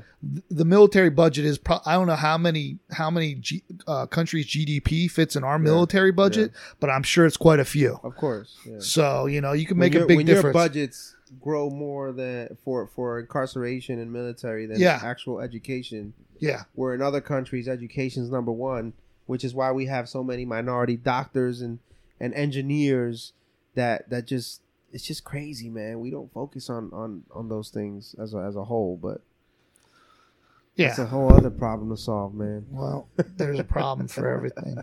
Just gotta keep going. Yeah, man. Just gotta keep Cool. going. It's I mean, like politically, like the difference between Colombia and here, Yeah. like are people involved more in politics in Colombia? Um, like there's it like madness like it is here? You know, it's crazy because I was watching American politics through their eyes Yeah. uh, on, on their news stations, Hmm. and we're a fucking joke. Like we're a joke. Yeah. Like we just have so much animosity towards each other, and Right. you know, I know our president's fucking crazy, does a lot of crazy stuff.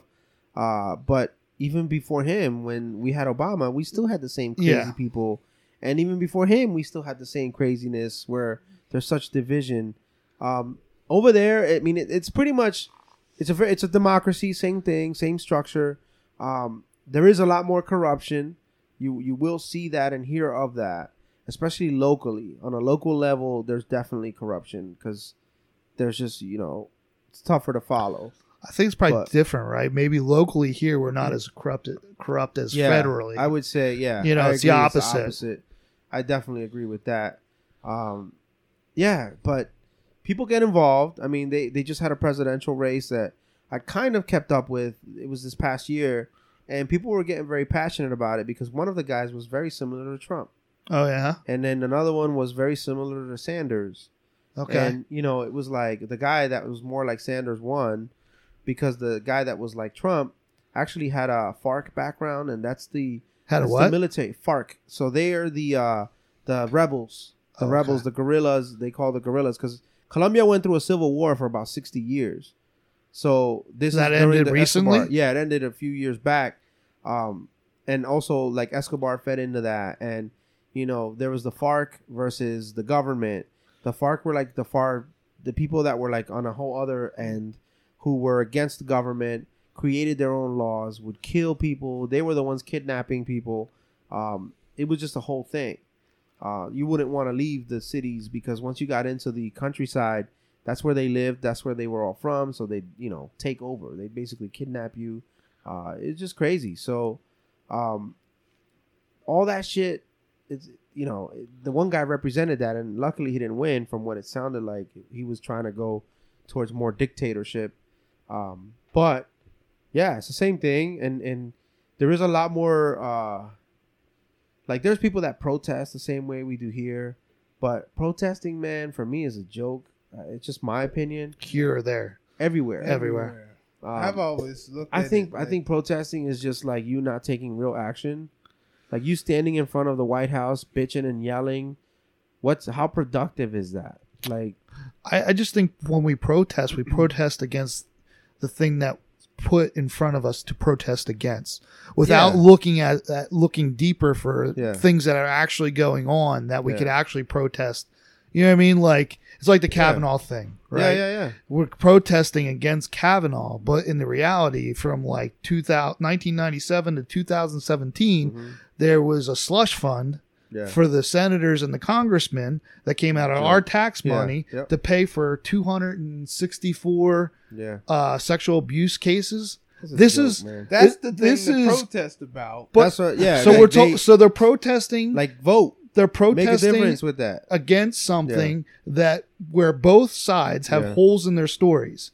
These are documented court cases that have tr- real life evidence that were proven against Yeah. people, and we're not protesting that. And then the government, the people, and then the people that were Yeah. uh, found guilty are there. No, none of the names were released, Yep, yep. and they're probably uh, voting on that Kavanaugh case. Yeah, yeah, yeah. You know what I mean? Like, is it not crazy?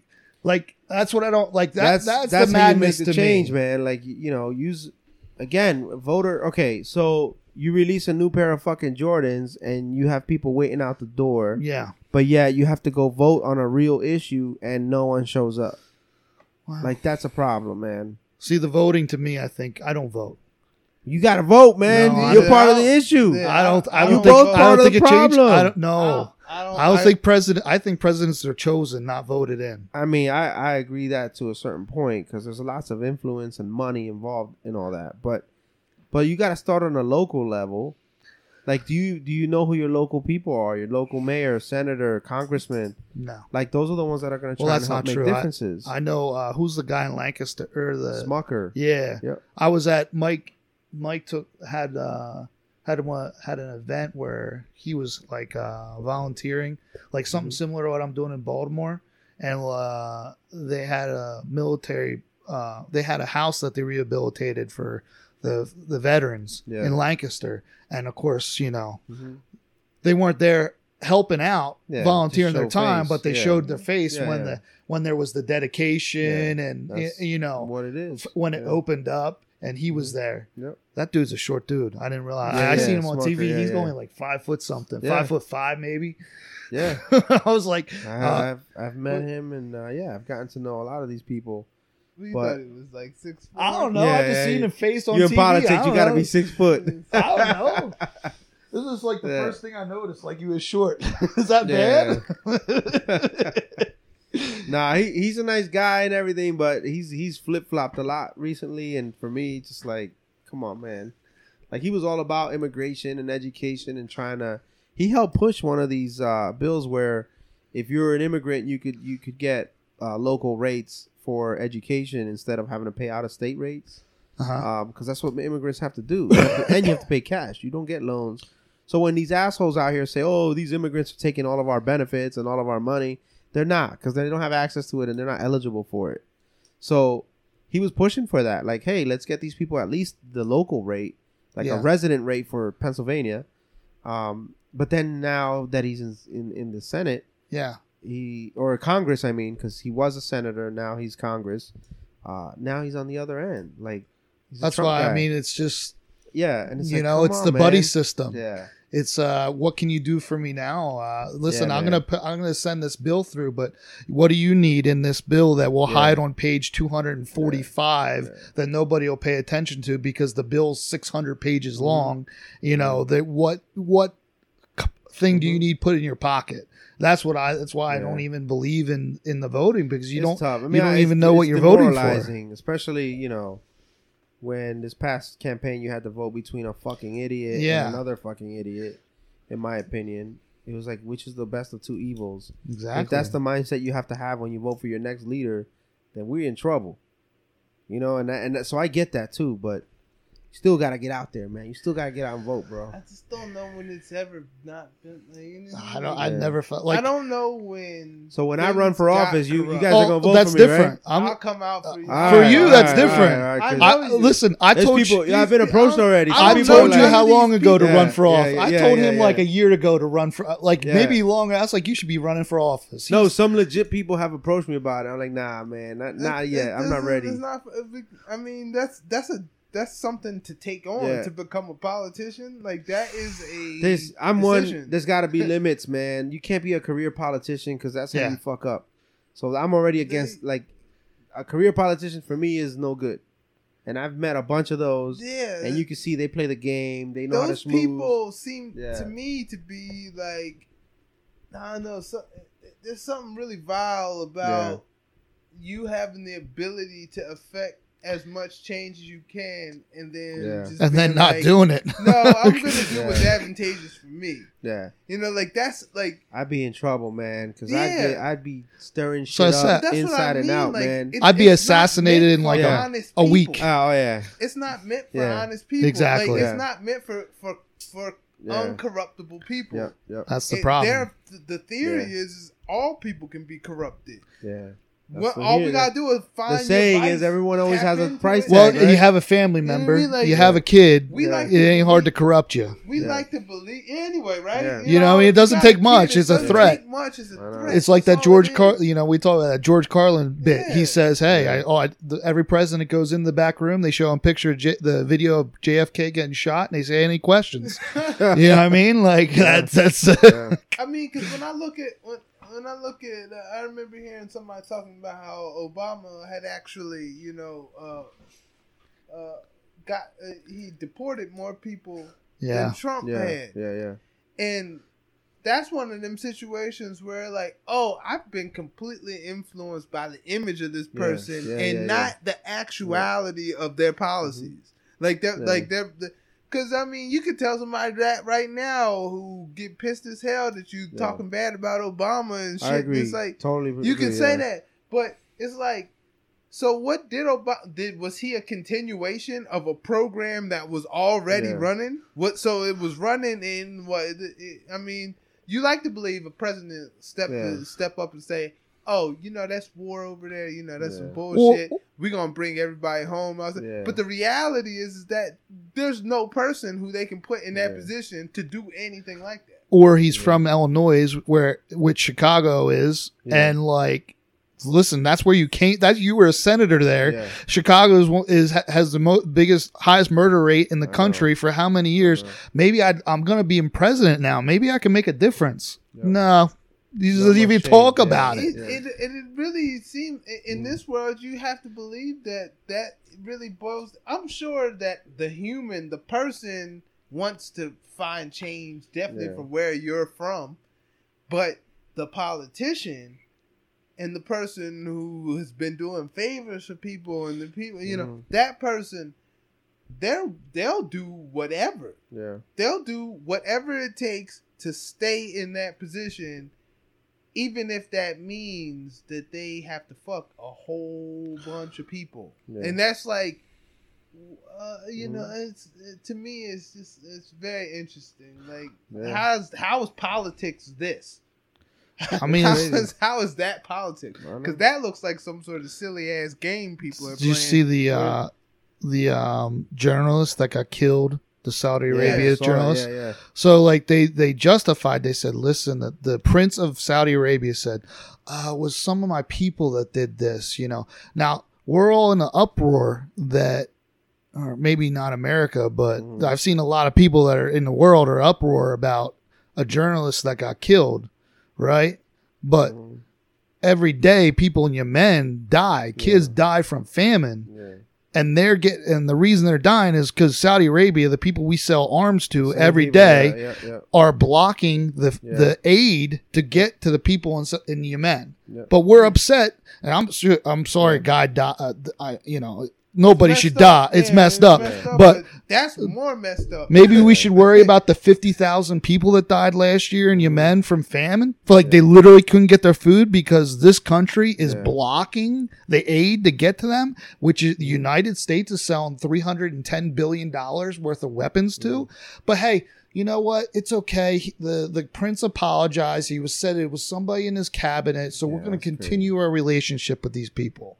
I mean, it just goes to Yeah, show that yeah. it's just it's a joke to me. Like it, it, it, we're, and that's part of why we're a joke to other countries. yeah. we're hung It's up tough. in things that are inconsequential. Like Yeah. we like we're we're surrounded by them and we're we're always even when you look at you know the things people have and the kinds of hmm knowledge that you acquire it's like to people who are living at that more base level it looks like complete madness Yeah. to have a country full of people worried about things that kind of don't matter. Yeah. you know, that's kind of Yeah. wild. That must, man, I, that's a crazy perspective that you got to see. That Mhm. Because I always wonder, I said, how do people outside of the United States view this? How do they view Yeah. this whole shit show that's going on? Like, Yeah. how do you view this? And you're like, oh yeah, they do probably kind of look at it like kids. Yeah. You mean like like oh the look at them they're going Yeah. off about dumb shit I again. know. You know it must be Look like at all that. those rich people. Look That's them. why I Look at always want. That's why I always rich wanted to travel to other countries. Yeah. Like I want to know. I want to know how this country is viewed in different countries, not how we're told it's viewed.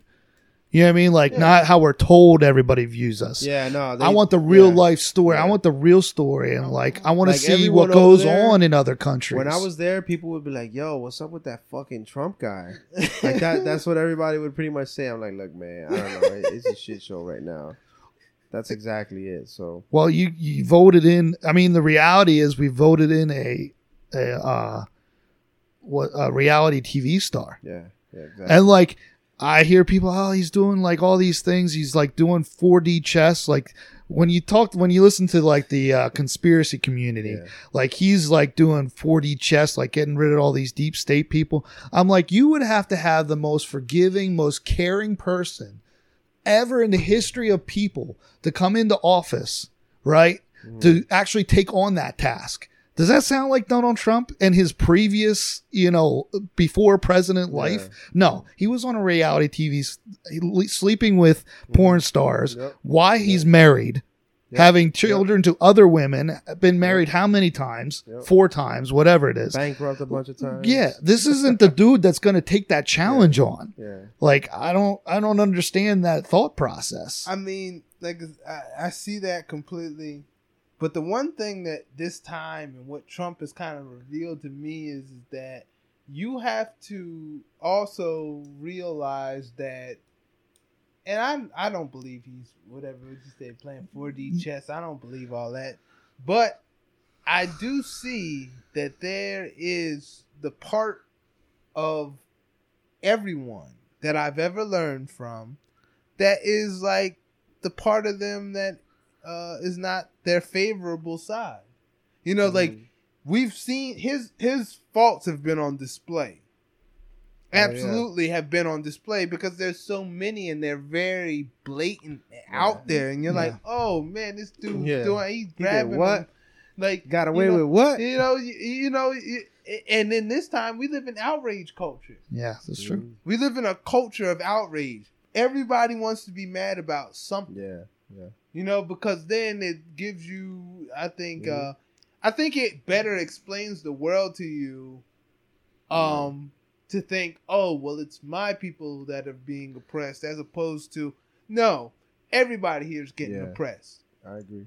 But it gives you this sense of entitlement to be like, okay, well, I'm from my standpoint, I know we're the most trampled on people in the world and stuff.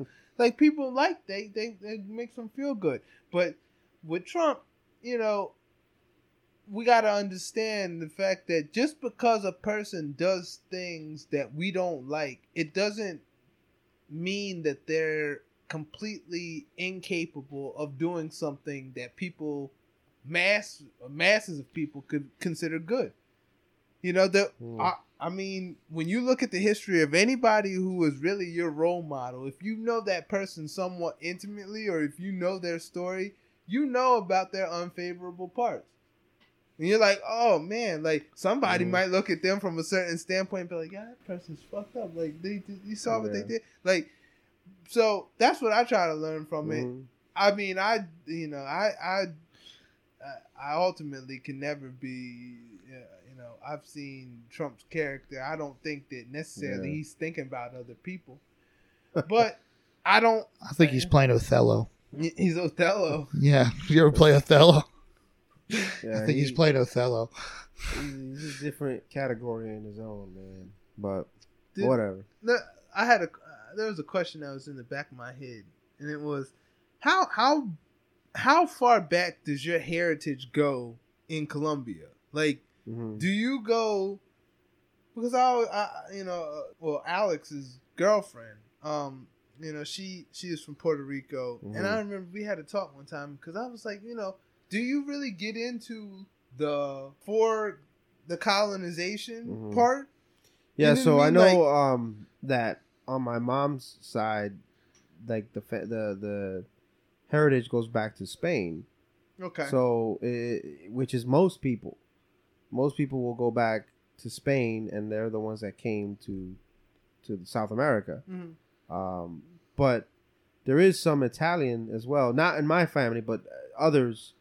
Some Italians came to the country as well, and and started settling. Uh, so it, it all traces back to Yeah. the European, and then even then, who knows where that goes? But I, I don't know after that. No. I always, yeah, I always Yeah. want because I always wonder about the people who live in those lands Yeah. before this colonization, Yeah. because those people have a tendency of popping up in people's lineages, hmm and there's these crosses Yeah, of yeah. the people who come, and it's Mhm. like, you know, it's that whole when I look at like the way I've heard people talk about people who speak Spanish, because then you know you Mhm. know how they are. They'd be Mhm. like, "What a Spanish person." Yeah, yeah, yeah. No, they speak Spanish. That's the Yeah. language they speak. Mhm. That's not who the person like. That's Yeah. not their lineage, their heritage. Yeah. Well, you know, I, I the thing I always said was like Spanish is still like you know, people say it like it's a Hispanic thing, Mhm. but it's a European thing. yeah, yeah, yeah. You know, it's like it's it's Mhm. some it's a conqueror's language. Yeah. You know,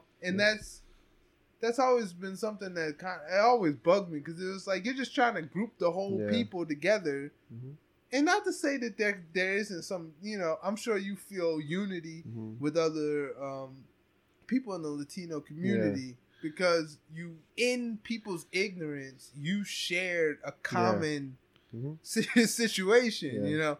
So yeah, I mean, that, that, there's nothing wrong with that, but it's like you gotta learn to, you know. There's, there's so many people I can think of that was just Yeah. put it all in one bag and was like, that's what they they're Yeah, Mexican. They categorize. it's yeah, like yeah, what? Like Yeah. No, no, no. These people come from various backgrounds, various Uh, places. When I tell when I talk about that, it's like, look, Irish, Italian, they're not the same, right? Not the same. So if I said you're all from Ireland, you're gonna be like, nah, fuck you. I'm Irish. Yeah. I'm German. I'm whatever. Who those are the same groups that went through the same shit that Latinos are going through as we speak. So even that generation's forgotten where they came from. It's like, guys, you realize you struggled with immigration, and Irish and Italians were booted out of here, and didn't want to be brought here, and you know, it's just it's just crazy. Just people are back to that to that ignorance and and the lack of understanding uh, or acceptance. So I think one thing that definitely I see with the with the Trump stuff though is kind of heightened that ignorance. yeah, Uh, I think I, for whatever reason, you know, I think the people that that are, that have that ignorance were maybe not inclined to, were more, you know, not willing to show it, like Mhm. kind of hid it, yeah, and now it kind of gives them, it almost empowers them to what, show it no more. Because I see shit thing, all the time. The one that, good like- thing about him being in office is I never realized how fucking racist our country is. Still, Yeah, I think I think that and people are out of it because now they're come they've come out of their shell, as you said, but it's because they feel safe to do so. yeah, I think that I So- think that's what's happening. So if there's one good thing to take away from this experience these last few years and the next two years is, you know, now we realize that our country has a lack of, of, of education and understanding. Um, and hopefully whoever takes next the next ring but we I can't. want to go into schools and teach children the unity of people Yeah. because somewhere along the line But you that doesn't get Well, you- connected. No, like some, no. they dropped the ball in that area. They Mhm. have all these different places that they could teach it in social Yeah. studies, Yeah. in the history classes, in the science classes. Mhm. But somehow, that's not getting across to Yeah. people. they're doing that intentionally, in my opinion. In his opinion, A conspiracy there's a- there's a- opinion. you know, so that's why I don't even think they'll allow you in there. Like if they're not going to teach it, they're Yeah. certainly not going to allow somebody to come in and promote it. But I think uh, you know, I would hope they would. I think it's so evident though that to deny it would almost be like criminal. Like you know what I mean? Like Yeah. to to to be like, oh, well, you can't teach that to Yeah. children. How would people react? Because they don't test on that on the uh, Yeah, they don't- they don't- they're Yeah. Yeah, Yeah, so So they're not making any money off that. yeah, And- yeah, yeah. yeah, It's but sad, man. it's very it's just it's I I'd say and I've told people this. When I was growing up the people even the people who I befriended and so sometimes 95 to 100 percent of them had racial hangups.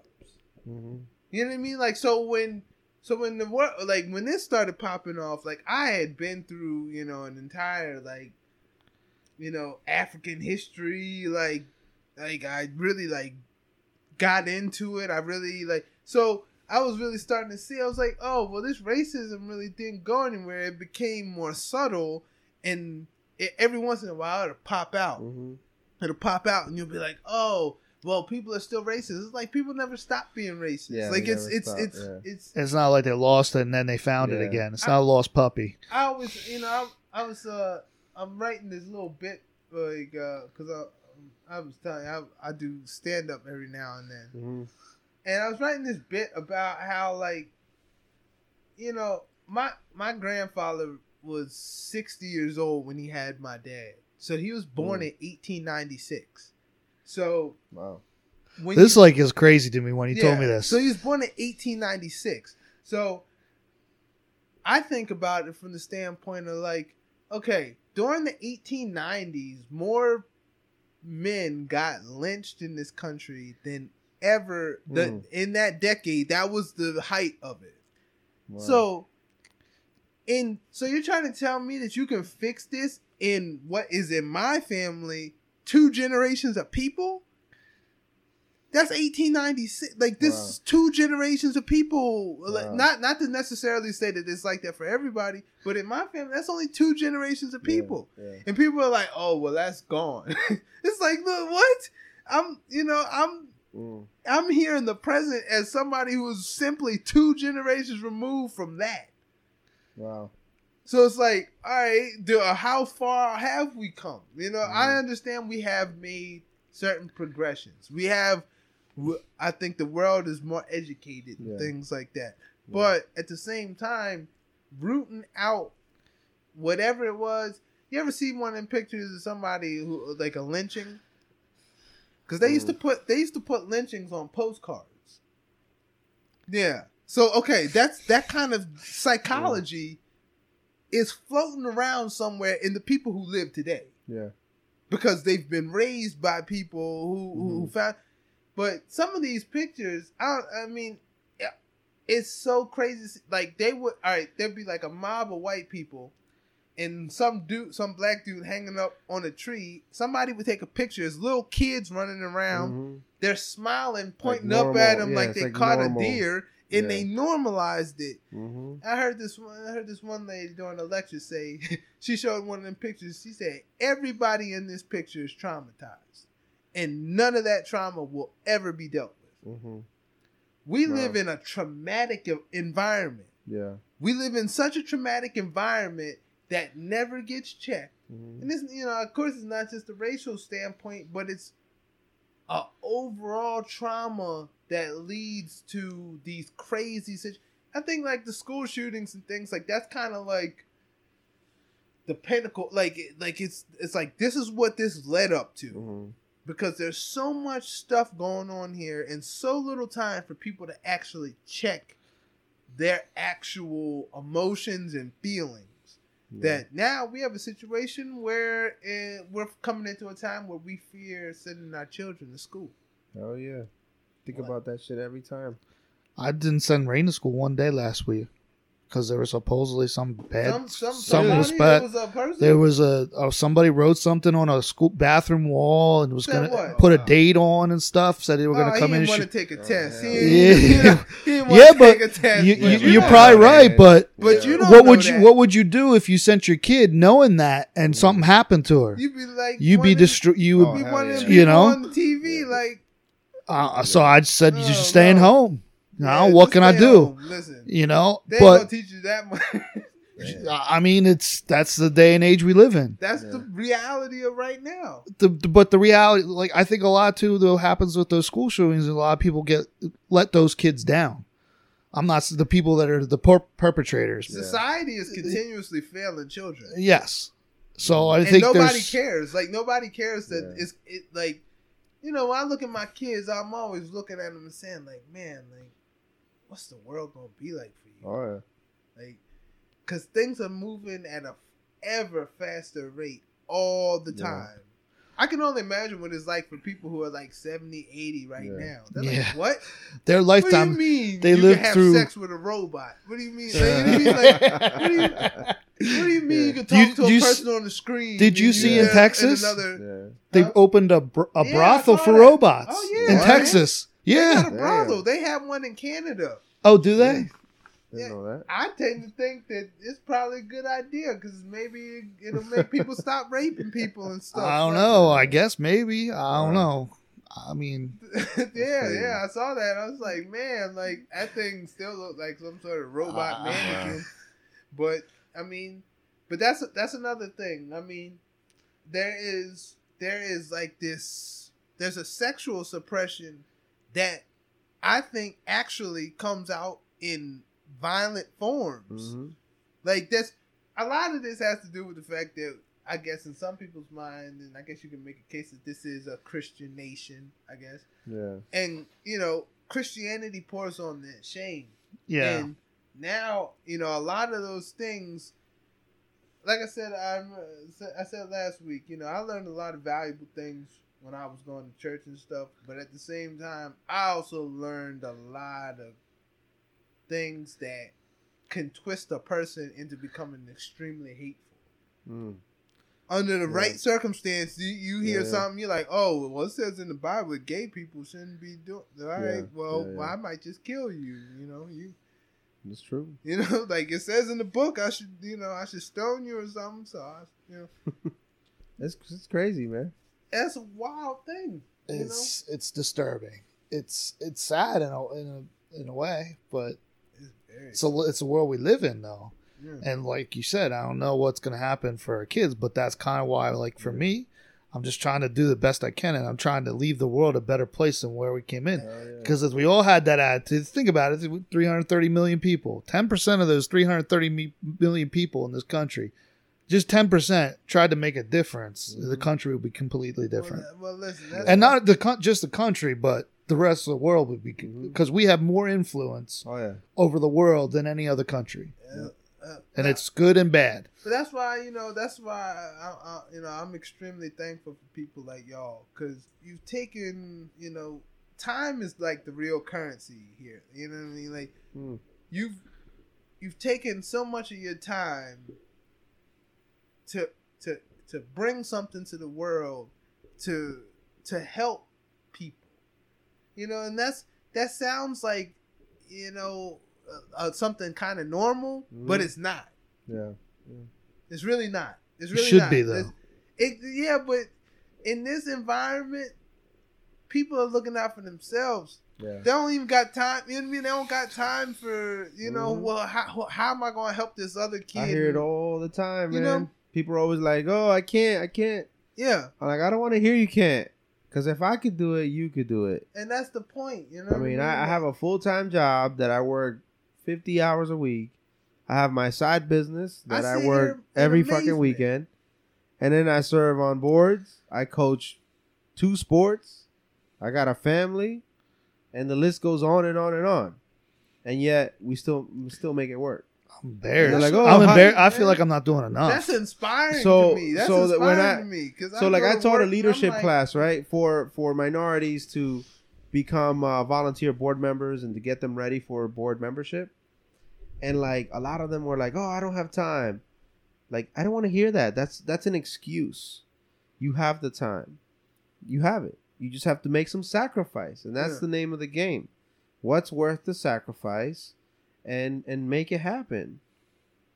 I mean, I, I'm sometimes I'll work till midnight or one o'clock in the morning, and I'm up at six o'clock, seven o'clock, ready to go to work, and and run my day.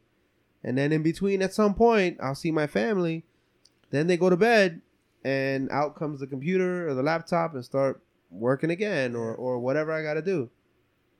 I mean, yesterday I I mean. It's it's six o'clock. We were about or five o'clock, five thirty. Was after my work day. I had already picked up my wife. We were gonna go out to dinner and go to a concert. And I get a call. It's very important, right? So I had a choice whether do I accept it or or or or let it go. But this this for me was important because it's gonna be a huge deal for my job, and it's gonna renovate and revitalize an entire neighborhood in the city of Reading. This is a major project, multi-million dollar project that I've been able to help with. So I took the the ten minutes that I had to talk to this contractor to be able to get to that. Some others might have been like, you know what, fuck it, my day's over, I'm done. Mhm. But I sacrificed those ten minutes of sitting in the car with my wife driving to this place, Mhm. where I see it as, you know what, that was a good balance because the rest of the night, you know, we had our time. Yeah. So it's those little things, little changes that people can make and, and sacrifice. So I don't know how we got too many people with a phone in their hand trying to Yeah. do social change over a phone yeah, instead of trying doing foot to pavement. You know Yeah, what I mean? I think that's in a way. I think a lot of people think that's their way of trying to change things, Mhm. and I don't think that's not how we truly change No. things. And so, it, how do we change that? The the idea of that. Yeah, You know, how do we get them into doing th- things more like what you're doing and yeah, yeah. how we change that mindset? I don't know. You know, social media is, Just is keep- such a giant. leading by example, man. I know, but you know, I you got to remember too. It's like Facebook, man. They just kicked off like Oh, yeah. 600 pa- pages Yeah, of uh like anti-media and like all these things that kind of Mhm. promote this kind of stuff. You know, they're Mhm. controlling what people listen to. They call it Yeah. fake news. You Yeah, know, yeah, they call it they you know they you can talk about Alex Jones however you want. You can say he's Mhm. crazy man, Mhm. but it's still an opinion. Mhm. Why? Just because you don't believe in his opinion doesn't mean he shouldn't be able to voice it. Yeah. You know, I may not believe in your opinion, but I Mhm. don't care. That's your Yeah. you. You can have whatever opinion you want. But we we start taking these opinions off the air and things. You know, you have one lane. Yeah. That's it. Yeah. You know what I mean? And people aren't aware of things going on. Mhm. You know, I don't know. I, I think I think that that the social media stuff is so.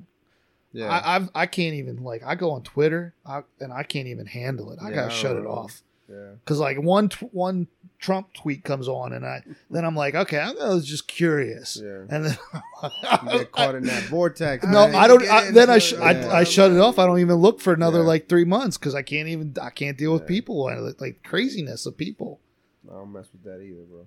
so I mean uh, Facebook's enough like I use Facebook more than I I'm trying to get rid of it I love to just like not use it I But- mean, man, I use it for for business. that's what I that's the thing I, I use it for the I use it for podcast business, and I share anything that has to do with the positive things happening yeah that I, use work it, on. I use it for like promoting things and stuff like that, you know? I mean, it, it works. It worked. Like for me, it works. Like while I was in Colombia, I don't know if you saw me post something about a girl that uh, uh was having a baby, had nobody around.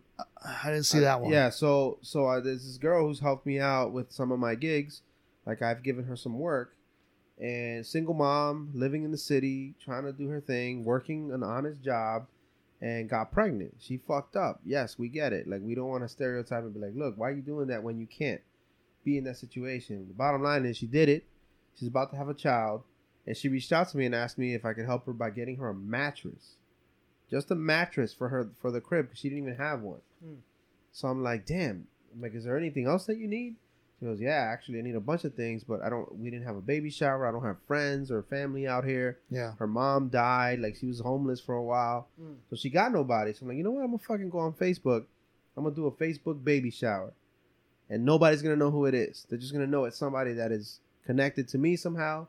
Yo, this girl had shit shipped to her house the entire week I was in Colombia That's awesome. and they That's sent her somebody awesome. sent her a stroller with a car seat uh you know i got her the mattress but that's all i could do. Yeah. um some people Well, you I did mean, more. people still but she got everything. I created a registry. See, man, that's and kind everybody got her everything on that list. She got diapers that's kind of formula wipes all this shit clothing. Even yesterday, somebody's like, "Hey, I still have a whole box for you, like of things," and so now this girl was blessed because of you, you, the use of social media. Yeah. Yeah, where I gotta learn how to a do it. positive way, Yeah. but Gotta learn. Use Then it there's, the you know, If ways. it wasn't for Twitter, I wouldn't have did that last album I did. Really? That- yeah, I mean, I met him on Twitter. You know, met I, I think my problem Twitter. is I try I I the worst thing is looking at the Donald Trump yeah, stuff. Yeah, if you I use think it for that's the why- connection aspect. I don't Yeah. mess with that. Yeah, like yeah, because that is a rabbit Yeah. hole. That Yeah. yeah. You could, cause then like literally you're gonna hear all these people's opinions, and then there's gonna be one opinion. You're like, oh, Yeah. I gotta say something to this. Yeah. motherfucker. I don't You even- can't be yeah. saying shit like that. And then you never th- now ten people are yelling at you. yeah, Yeah. and then you start getting into war, Especially the Yeah. especially the stuff I say because I like I, I Mm. I'm doing the underneath stuff that nobody's even talking about. Like they're like talking about the mainstream yeah. like shit that's put in their face. I'm talking about the stuff that they don't even realize that's Yeah. going on. You know, like the stuff. You know, I don't know. I I, I just why I don't go on. I don't takes me uh, probably like three. I was on there the other day and I was like, okay, once again, reality check. What am I doing? just Well, delete it. Just could- delete it. At least you can recognize that. Yeah. I know. that- Some don't even have that filter. no, so- no, I got to because I'll get, I'll start. It'll be like Yeah. thirty different tweets or whatever it Oh, is, and next yeah. thing you know, I'll be like angry, and I'm like, what am I doing? Yeah, yeah. You know what I mean? Like, you just got get into it. that shit. So- See that I don't have time for. No. Like, no, and that's the thing. I That's don't have thing. time for Yeah. it. Like, it's taking up time. I I'd be doing something that's more important. Yeah, yeah. And that's what I that's what I learned. You know what I mean? Like I'm really wasting time. You next thing you know, you're there for like an hour. Yeah. Stupid shit That's like that. And then it's an hour that you'll never get back. You know, it's an hour I should have been That'll like, take an hour of planning some kind of workshop or some kind of something to help. well, I need to edit That's a the real- podcast or something. real Yeah. you know. But But hey, anyway. man, yeah, one thing, one thing I did want to talk about was just like how how your family immigrated into to like the U.S. Yeah, yeah. like yeah, where so- that where that took like it was your parents. Yeah, my dad. My dad was the first one here. Uh, a bunch of his friends left the country uh, during the '70s, just trying to get out of poverty and trying to live a better life. Mhm. You know, back then the uh, the culture was that you come to America, you live a much better life. You know, you, the land of opportunity. So that's kind of how they. That's what motivated my dad to leave. He was in his early or mid twenties, I believe. Um, and then my mom followed a year later. So they they knew each other in Colombia. Yeah, they were married there. Yep, okay. yep. Okay. So he came here first, uh, met up with his friends, and you know started trying to make a living working in textiles. Like he worked in the factory. But like, what was the pro? Like he just like how did he get? You know what I mean? Like did he have to apply? Like I don't really understand. yeah, so uh, back then you would just apply for a visa. Okay. Um, it was a easy access to it, but you know obviously got strict as as time went on. Yeah. But when my mom came, um, she came through uh, asylum because of the all the issues going on in South America. So Okay. obviously, if your life's in danger or something like that, they Oh, they do that. Uh, but during the the Reagan era, he he granted um, asylum to to everyone or, or amnesty. I'm sorry. Uh, so what he did was with certain immigration, certain immigrants from certain time frame, if your visa had expired, then he granted you access to start the process of staying in the country legally. So that's how my mom did it, and she's a U.S. citizen now. Um, it was a very long process. I mean, it must have been ten years, maybe. Oh, really? Uh, yeah, yeah, yeah. What kind of 'Cause that shit was is pretty that? much my childhood. So yeah. was it expensive? Like was it? Oh yeah, it's a moneymaker. There's a fu- immigration is such a fucking moneymaker that. but your it's dad didn't a have to bunch go. of illegal. So my dad, yeah, my dad did marry. He he married someone here. Okay, so he was here under Yeah. his visa, Yeah, but then And that then- expired, and that expired. which is the everyone gets to this country legally for the most part. Like they come, it's if you right in a plane. stay. It's you, but the ones we hear of are the ones that try to cross this Yeah. wall, this imaginary mm-hmm. wall. that like- doesn't exist. Yeah, like the few pieces of the country that has this wall, they go right around it. Or there's places you can walk right over the border. I saw where they tried to build it into the ocean. Yeah, it was like, just silliness. ridiculous. Like I But- think they could. like those, yeah, like they'll get in here illegally, known as the wetbacks, but that that's that's not as much. And and you know, people are getting here legally, and then it's just they let their visa expire. So yeah, so that's yeah, so that's what happened with my family and most of anyone I know. they came here and legally, and they got here and they stayed and they overstayed their visa. So then your dad married your mom. no, so my dad married a U.S. citizen at that time, a Puerto Rican woman. Um, so in immigration, that's a very normal practice. Okay. Yeah, so they married back then, um, and of course, then that allowed him to, to apply for Right. residency, which then citizenship. Uh, so he's also a U.S. citizen. So And when then, your mom came, what happened then? Like, uh, my like- mom had to play dumb. He, my dad got married, and she, you know, did her thing, and that's just how it was. Huh. Yeah. so they they were together when she got were. here. Yeah. Oh, okay. Yeah, see yeah, yeah. It was a business transaction, man. Yeah, Gotcha, it's- gotcha, That's gotcha. what I was. And that's uh now don't people, think about can't do marriage that. As a business Oh my God. It's absolutely. Shit, my wife. uh, You should. I wish. I wish she was here to talk about it. But uh, she was around when I was offered fifteen thousand dollars to marry somebody's daughter to bring her from Colombia, and we were. I was probably 22, 23. Huh. I'm like, damn, I should have done it. But she was so. She just didn't understand. Yeah, yeah. That's such a normal thing in in, in countries that are, you know, coming as immigrants. Mhm. That there was offers on the table all the time, and it was just so you could marry someone to try and get them in the country. Um, especially, wow. I mean, Colombia went through a lot of lot of trouble, man. They were, you know, it was a civil war, Yeah. terror, yeah. you know, the drug cartels that they created terrorism. The fucking cartels, man. Oscar Escobar was blowing cars up and blowing people up. He shot down planes, and you know he was doing all that shit before anyone else did. So people were trying to get away from that. You know, I've got cousins that were products of his murders too. So Wow. you know, it is what it is. Hmm. So that's that's how they got here. And then my dad worked factory job, seven to seven every day, pretty much. My mom stayed home, raised us, and uh, yeah, that was. Our and then life. you guys moved here. And then we moved here when I was uh, 15. Yeah. And then my dad still worked in a factory. You know, no education. Just did his thing. Worked in a cabinet factory in New Holland. And Who wo- work at Roots no, no, uh, quality cabinets. over there by New Holland Ford. Yeah, like close to Leola, like right on the edge. Oh, there. okay. I know where that is. Yeah. So, yeah, man, that's how we did it. I remember your little brother always trying to play basketball with us. Yeah. like that was I met him crazy, before I met you, and he always Yeah. trying like, "How my brother plays basketball." Yeah. I was like, "He should like let us play." I'm like, "Ooh, you're like four years Yeah, younger. How little old? Is, guy. how Yeah. old is your brother?" He's 34, 35. I'm 37, so I'm two and a half years older. than him. Okay. I was like, "You, you're like But he was very, very. He was uh, like immature. young, eleven and twelve. Yeah, but you know, yeah. it's kind of weird, kind of funny. But he always trying to hang out and play with the young, with the Yeah, older guys. Yeah. So the smart ones do. Yeah. yeah. That's what I did, man. I always played with the big guys. Yeah. That's how you get better. So yeah.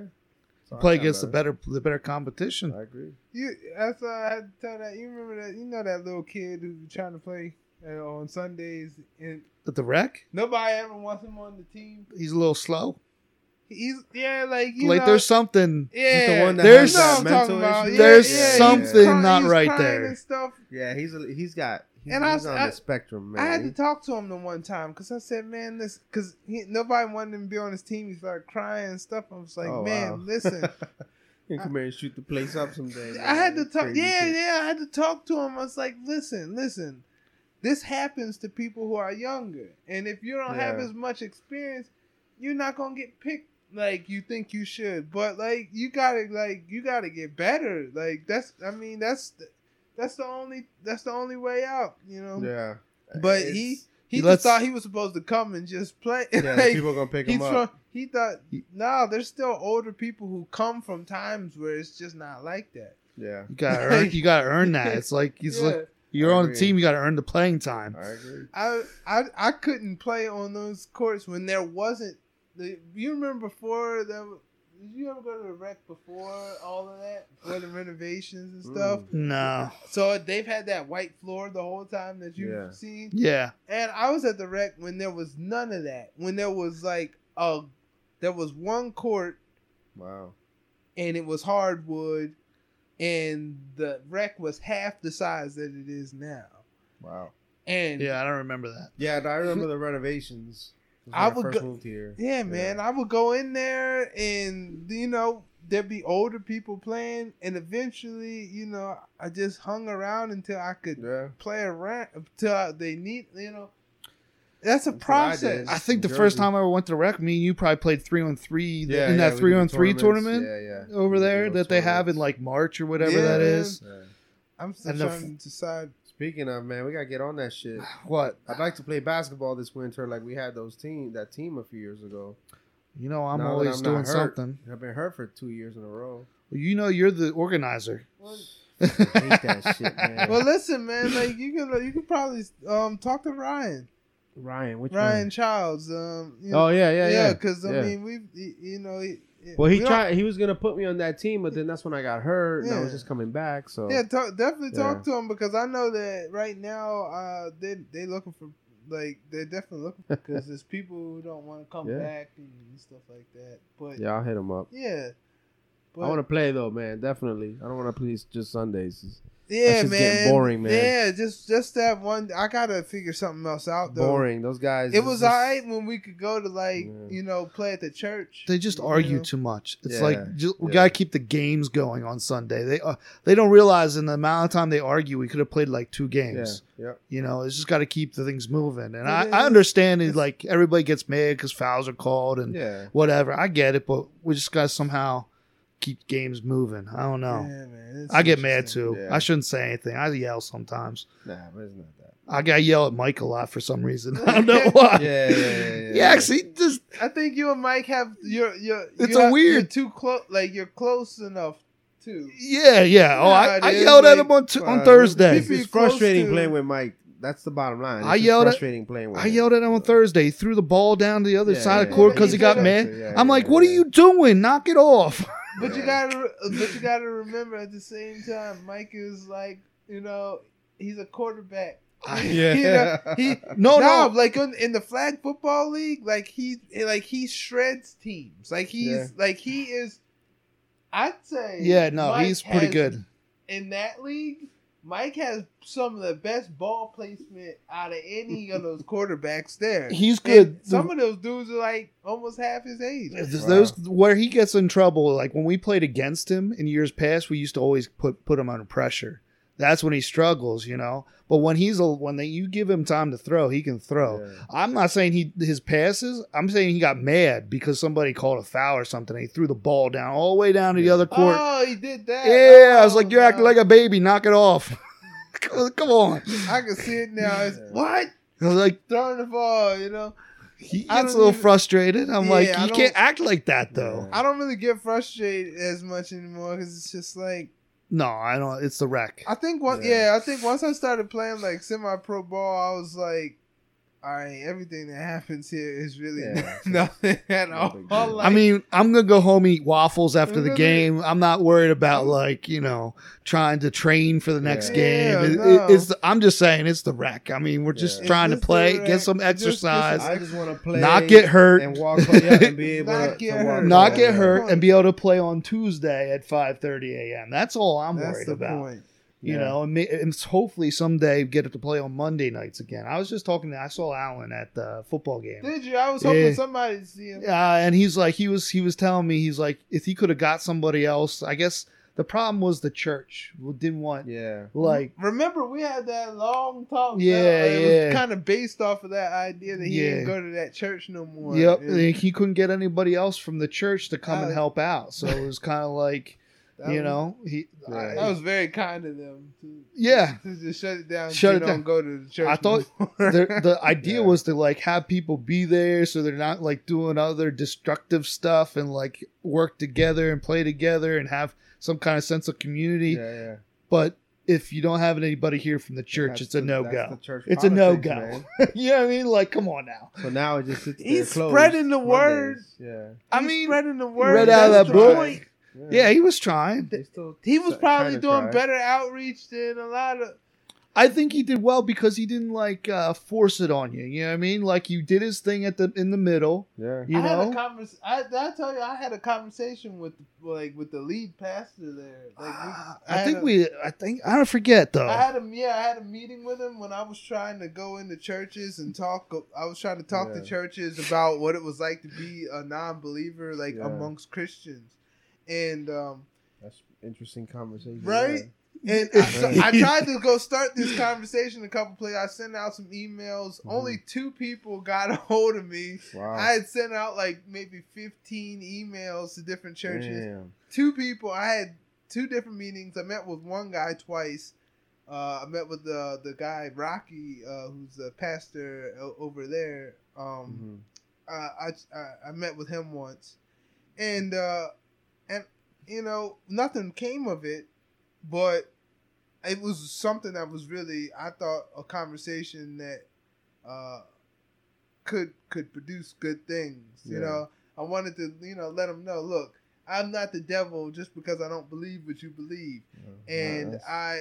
And, don't and there's that way here. and there's people in your family who don't believe what you believe and you got to figure out how to not alienate that person. Mhm. you know that Yeah. I, I thought it was a good idea for Yeah, no, I think it's a good idea, but I think it's going to be tough to get in any church to have that conversation. uh, yeah it could So- be but to the, I, the first meeting i had it, it was kind of an alien concept. He was like i'm just trying to get a feel for what you're trying to talk about. And, and we talked we had a couple meetings and stuff. I'm actually friends with this dude's um son like i didn't even know that until, until i went there. But um but yeah it just didn't work out. He you know he he wasn't he was trying to like kind of i could see where he was trying to like witness to me. He was trying to change Yeah, you know. yeah. and i was like well that's not gonna work. See- but then but the next time when i met, met met with the dude Rocky uh over there, he like he seemed more open to it, and I told him I was like, look, it's easy to say, well, I, I like your ideas and things like that. I said, but putting it into real action and making it a real situation is a different thing. Mhm. And you know, I haven't heard back from him, but I mean, uh, I, I think it's still something that's a developable thing. Not, I I was only going locally. You know what I mean? Mhm. Like, uh, I, if I, You got to find somewhere that's a little more uh, outgoing or a little more uh, outward thinking. yeah, You know, yeah. You- 'Cause I'm unfortunately, you're not- you're too honest about it. So you're going to go in and ex- talk to them exactly what you want to say, and uh, you know, Ah. like to get into like I think to get into a place like that in a weird like backwards way, you almost have to kind of fib a little bit. Bend it. Yeah. Yeah, like bend the truth to get into Yeah. the church to talk about that's, what you that's, want. the, that's the dirty Yeah. stuff I don't know about. Right, that's that- what I'm that saying. foot, Yeah. foot on the ground. We gotta- type we stuff, gotta, you know? Like- we got to market you in a certain direction that Yeah. makes you look a little different than what it actually is. you know, I, I, I, I was trying to come from the angle of I'm largely like I have a lot of Christian sensibilities, I- like because I grew up in it. I was a Christian for most of my life, Mhm. so it's like I do share similar values, but we just don't have similar beliefs. You know Yeah, what I mean? yeah. And I've thought that you know that conversation. There's a lot of people in this country right now who don't believe that shit, who are just You- claiming that they do. yeah, but they're not willing to. They're not willing to have They that conversation. It's all- So it's kind of it's, it's a closet in itself. Like there's a there's closeted non-believers Oh, who absolutely. don't want to Yeah. say it because it can in, at times be like um, uh, career suicide for some people. Oh, absolutely. Yeah, Oh, yeah. yeah. All right. I Yeah. think All right, bro. I think I think we're at a good point. Yeah. I remember you said no. There's no way we could do three hours. This guy. Yeah. All right, nah. we could go. Yeah. Yeah, that's the Uh, thing. no, but you said you, yeah. basketball. You're like, no, three hours. What? Yeah, it, it seems like it seems like nah, we're not gonna get there. And then I'm looking at, it, I said, man, we had we, we got. Uh, we didn't even get close. We could have like we could definitely go.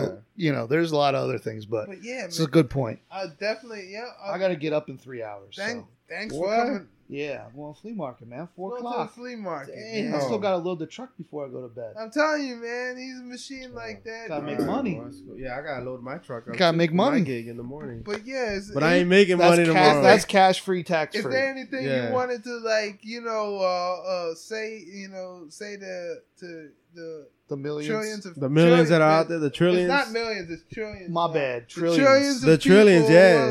the the infinity. Was that, yeah, Hey, you know. just get out there and make a difference. Be the change you want to see. That's it. And what was the uh, simple, man. what was the DJ? Was it Red RedTieAffairs.com.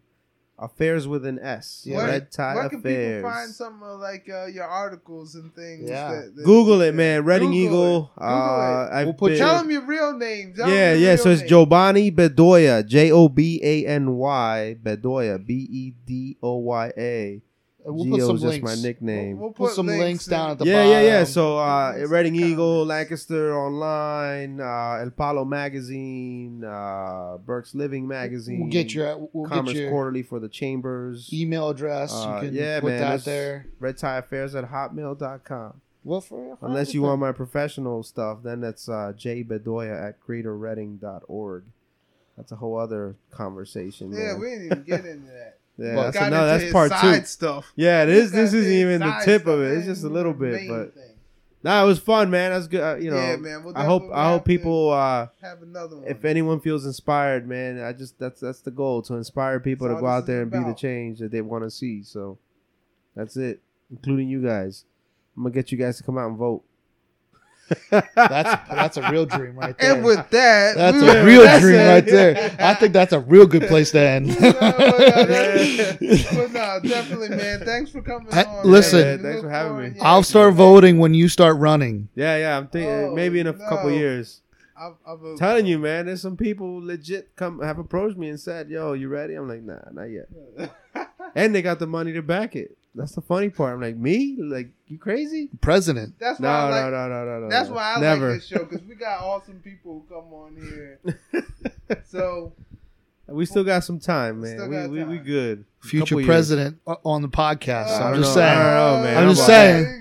I don't know about that. Maybe local mayor. That's I'll be it. vice. I'll be vice president. That's about it, man. Mayor. That's about the extent of that. I'll be vice president. I always got your back. yeah, there you go. See, that'll be our slogan. oh man. All right, we'll get out of here. All right, gentlemen. Thanks, for again. listening as always. And don't forget Will's music. There'll be a uh, link to that too in the description. Come on now. but no, thanks, thanks for listening, everybody, and uh, yeah, have a good week. All right. See All ya.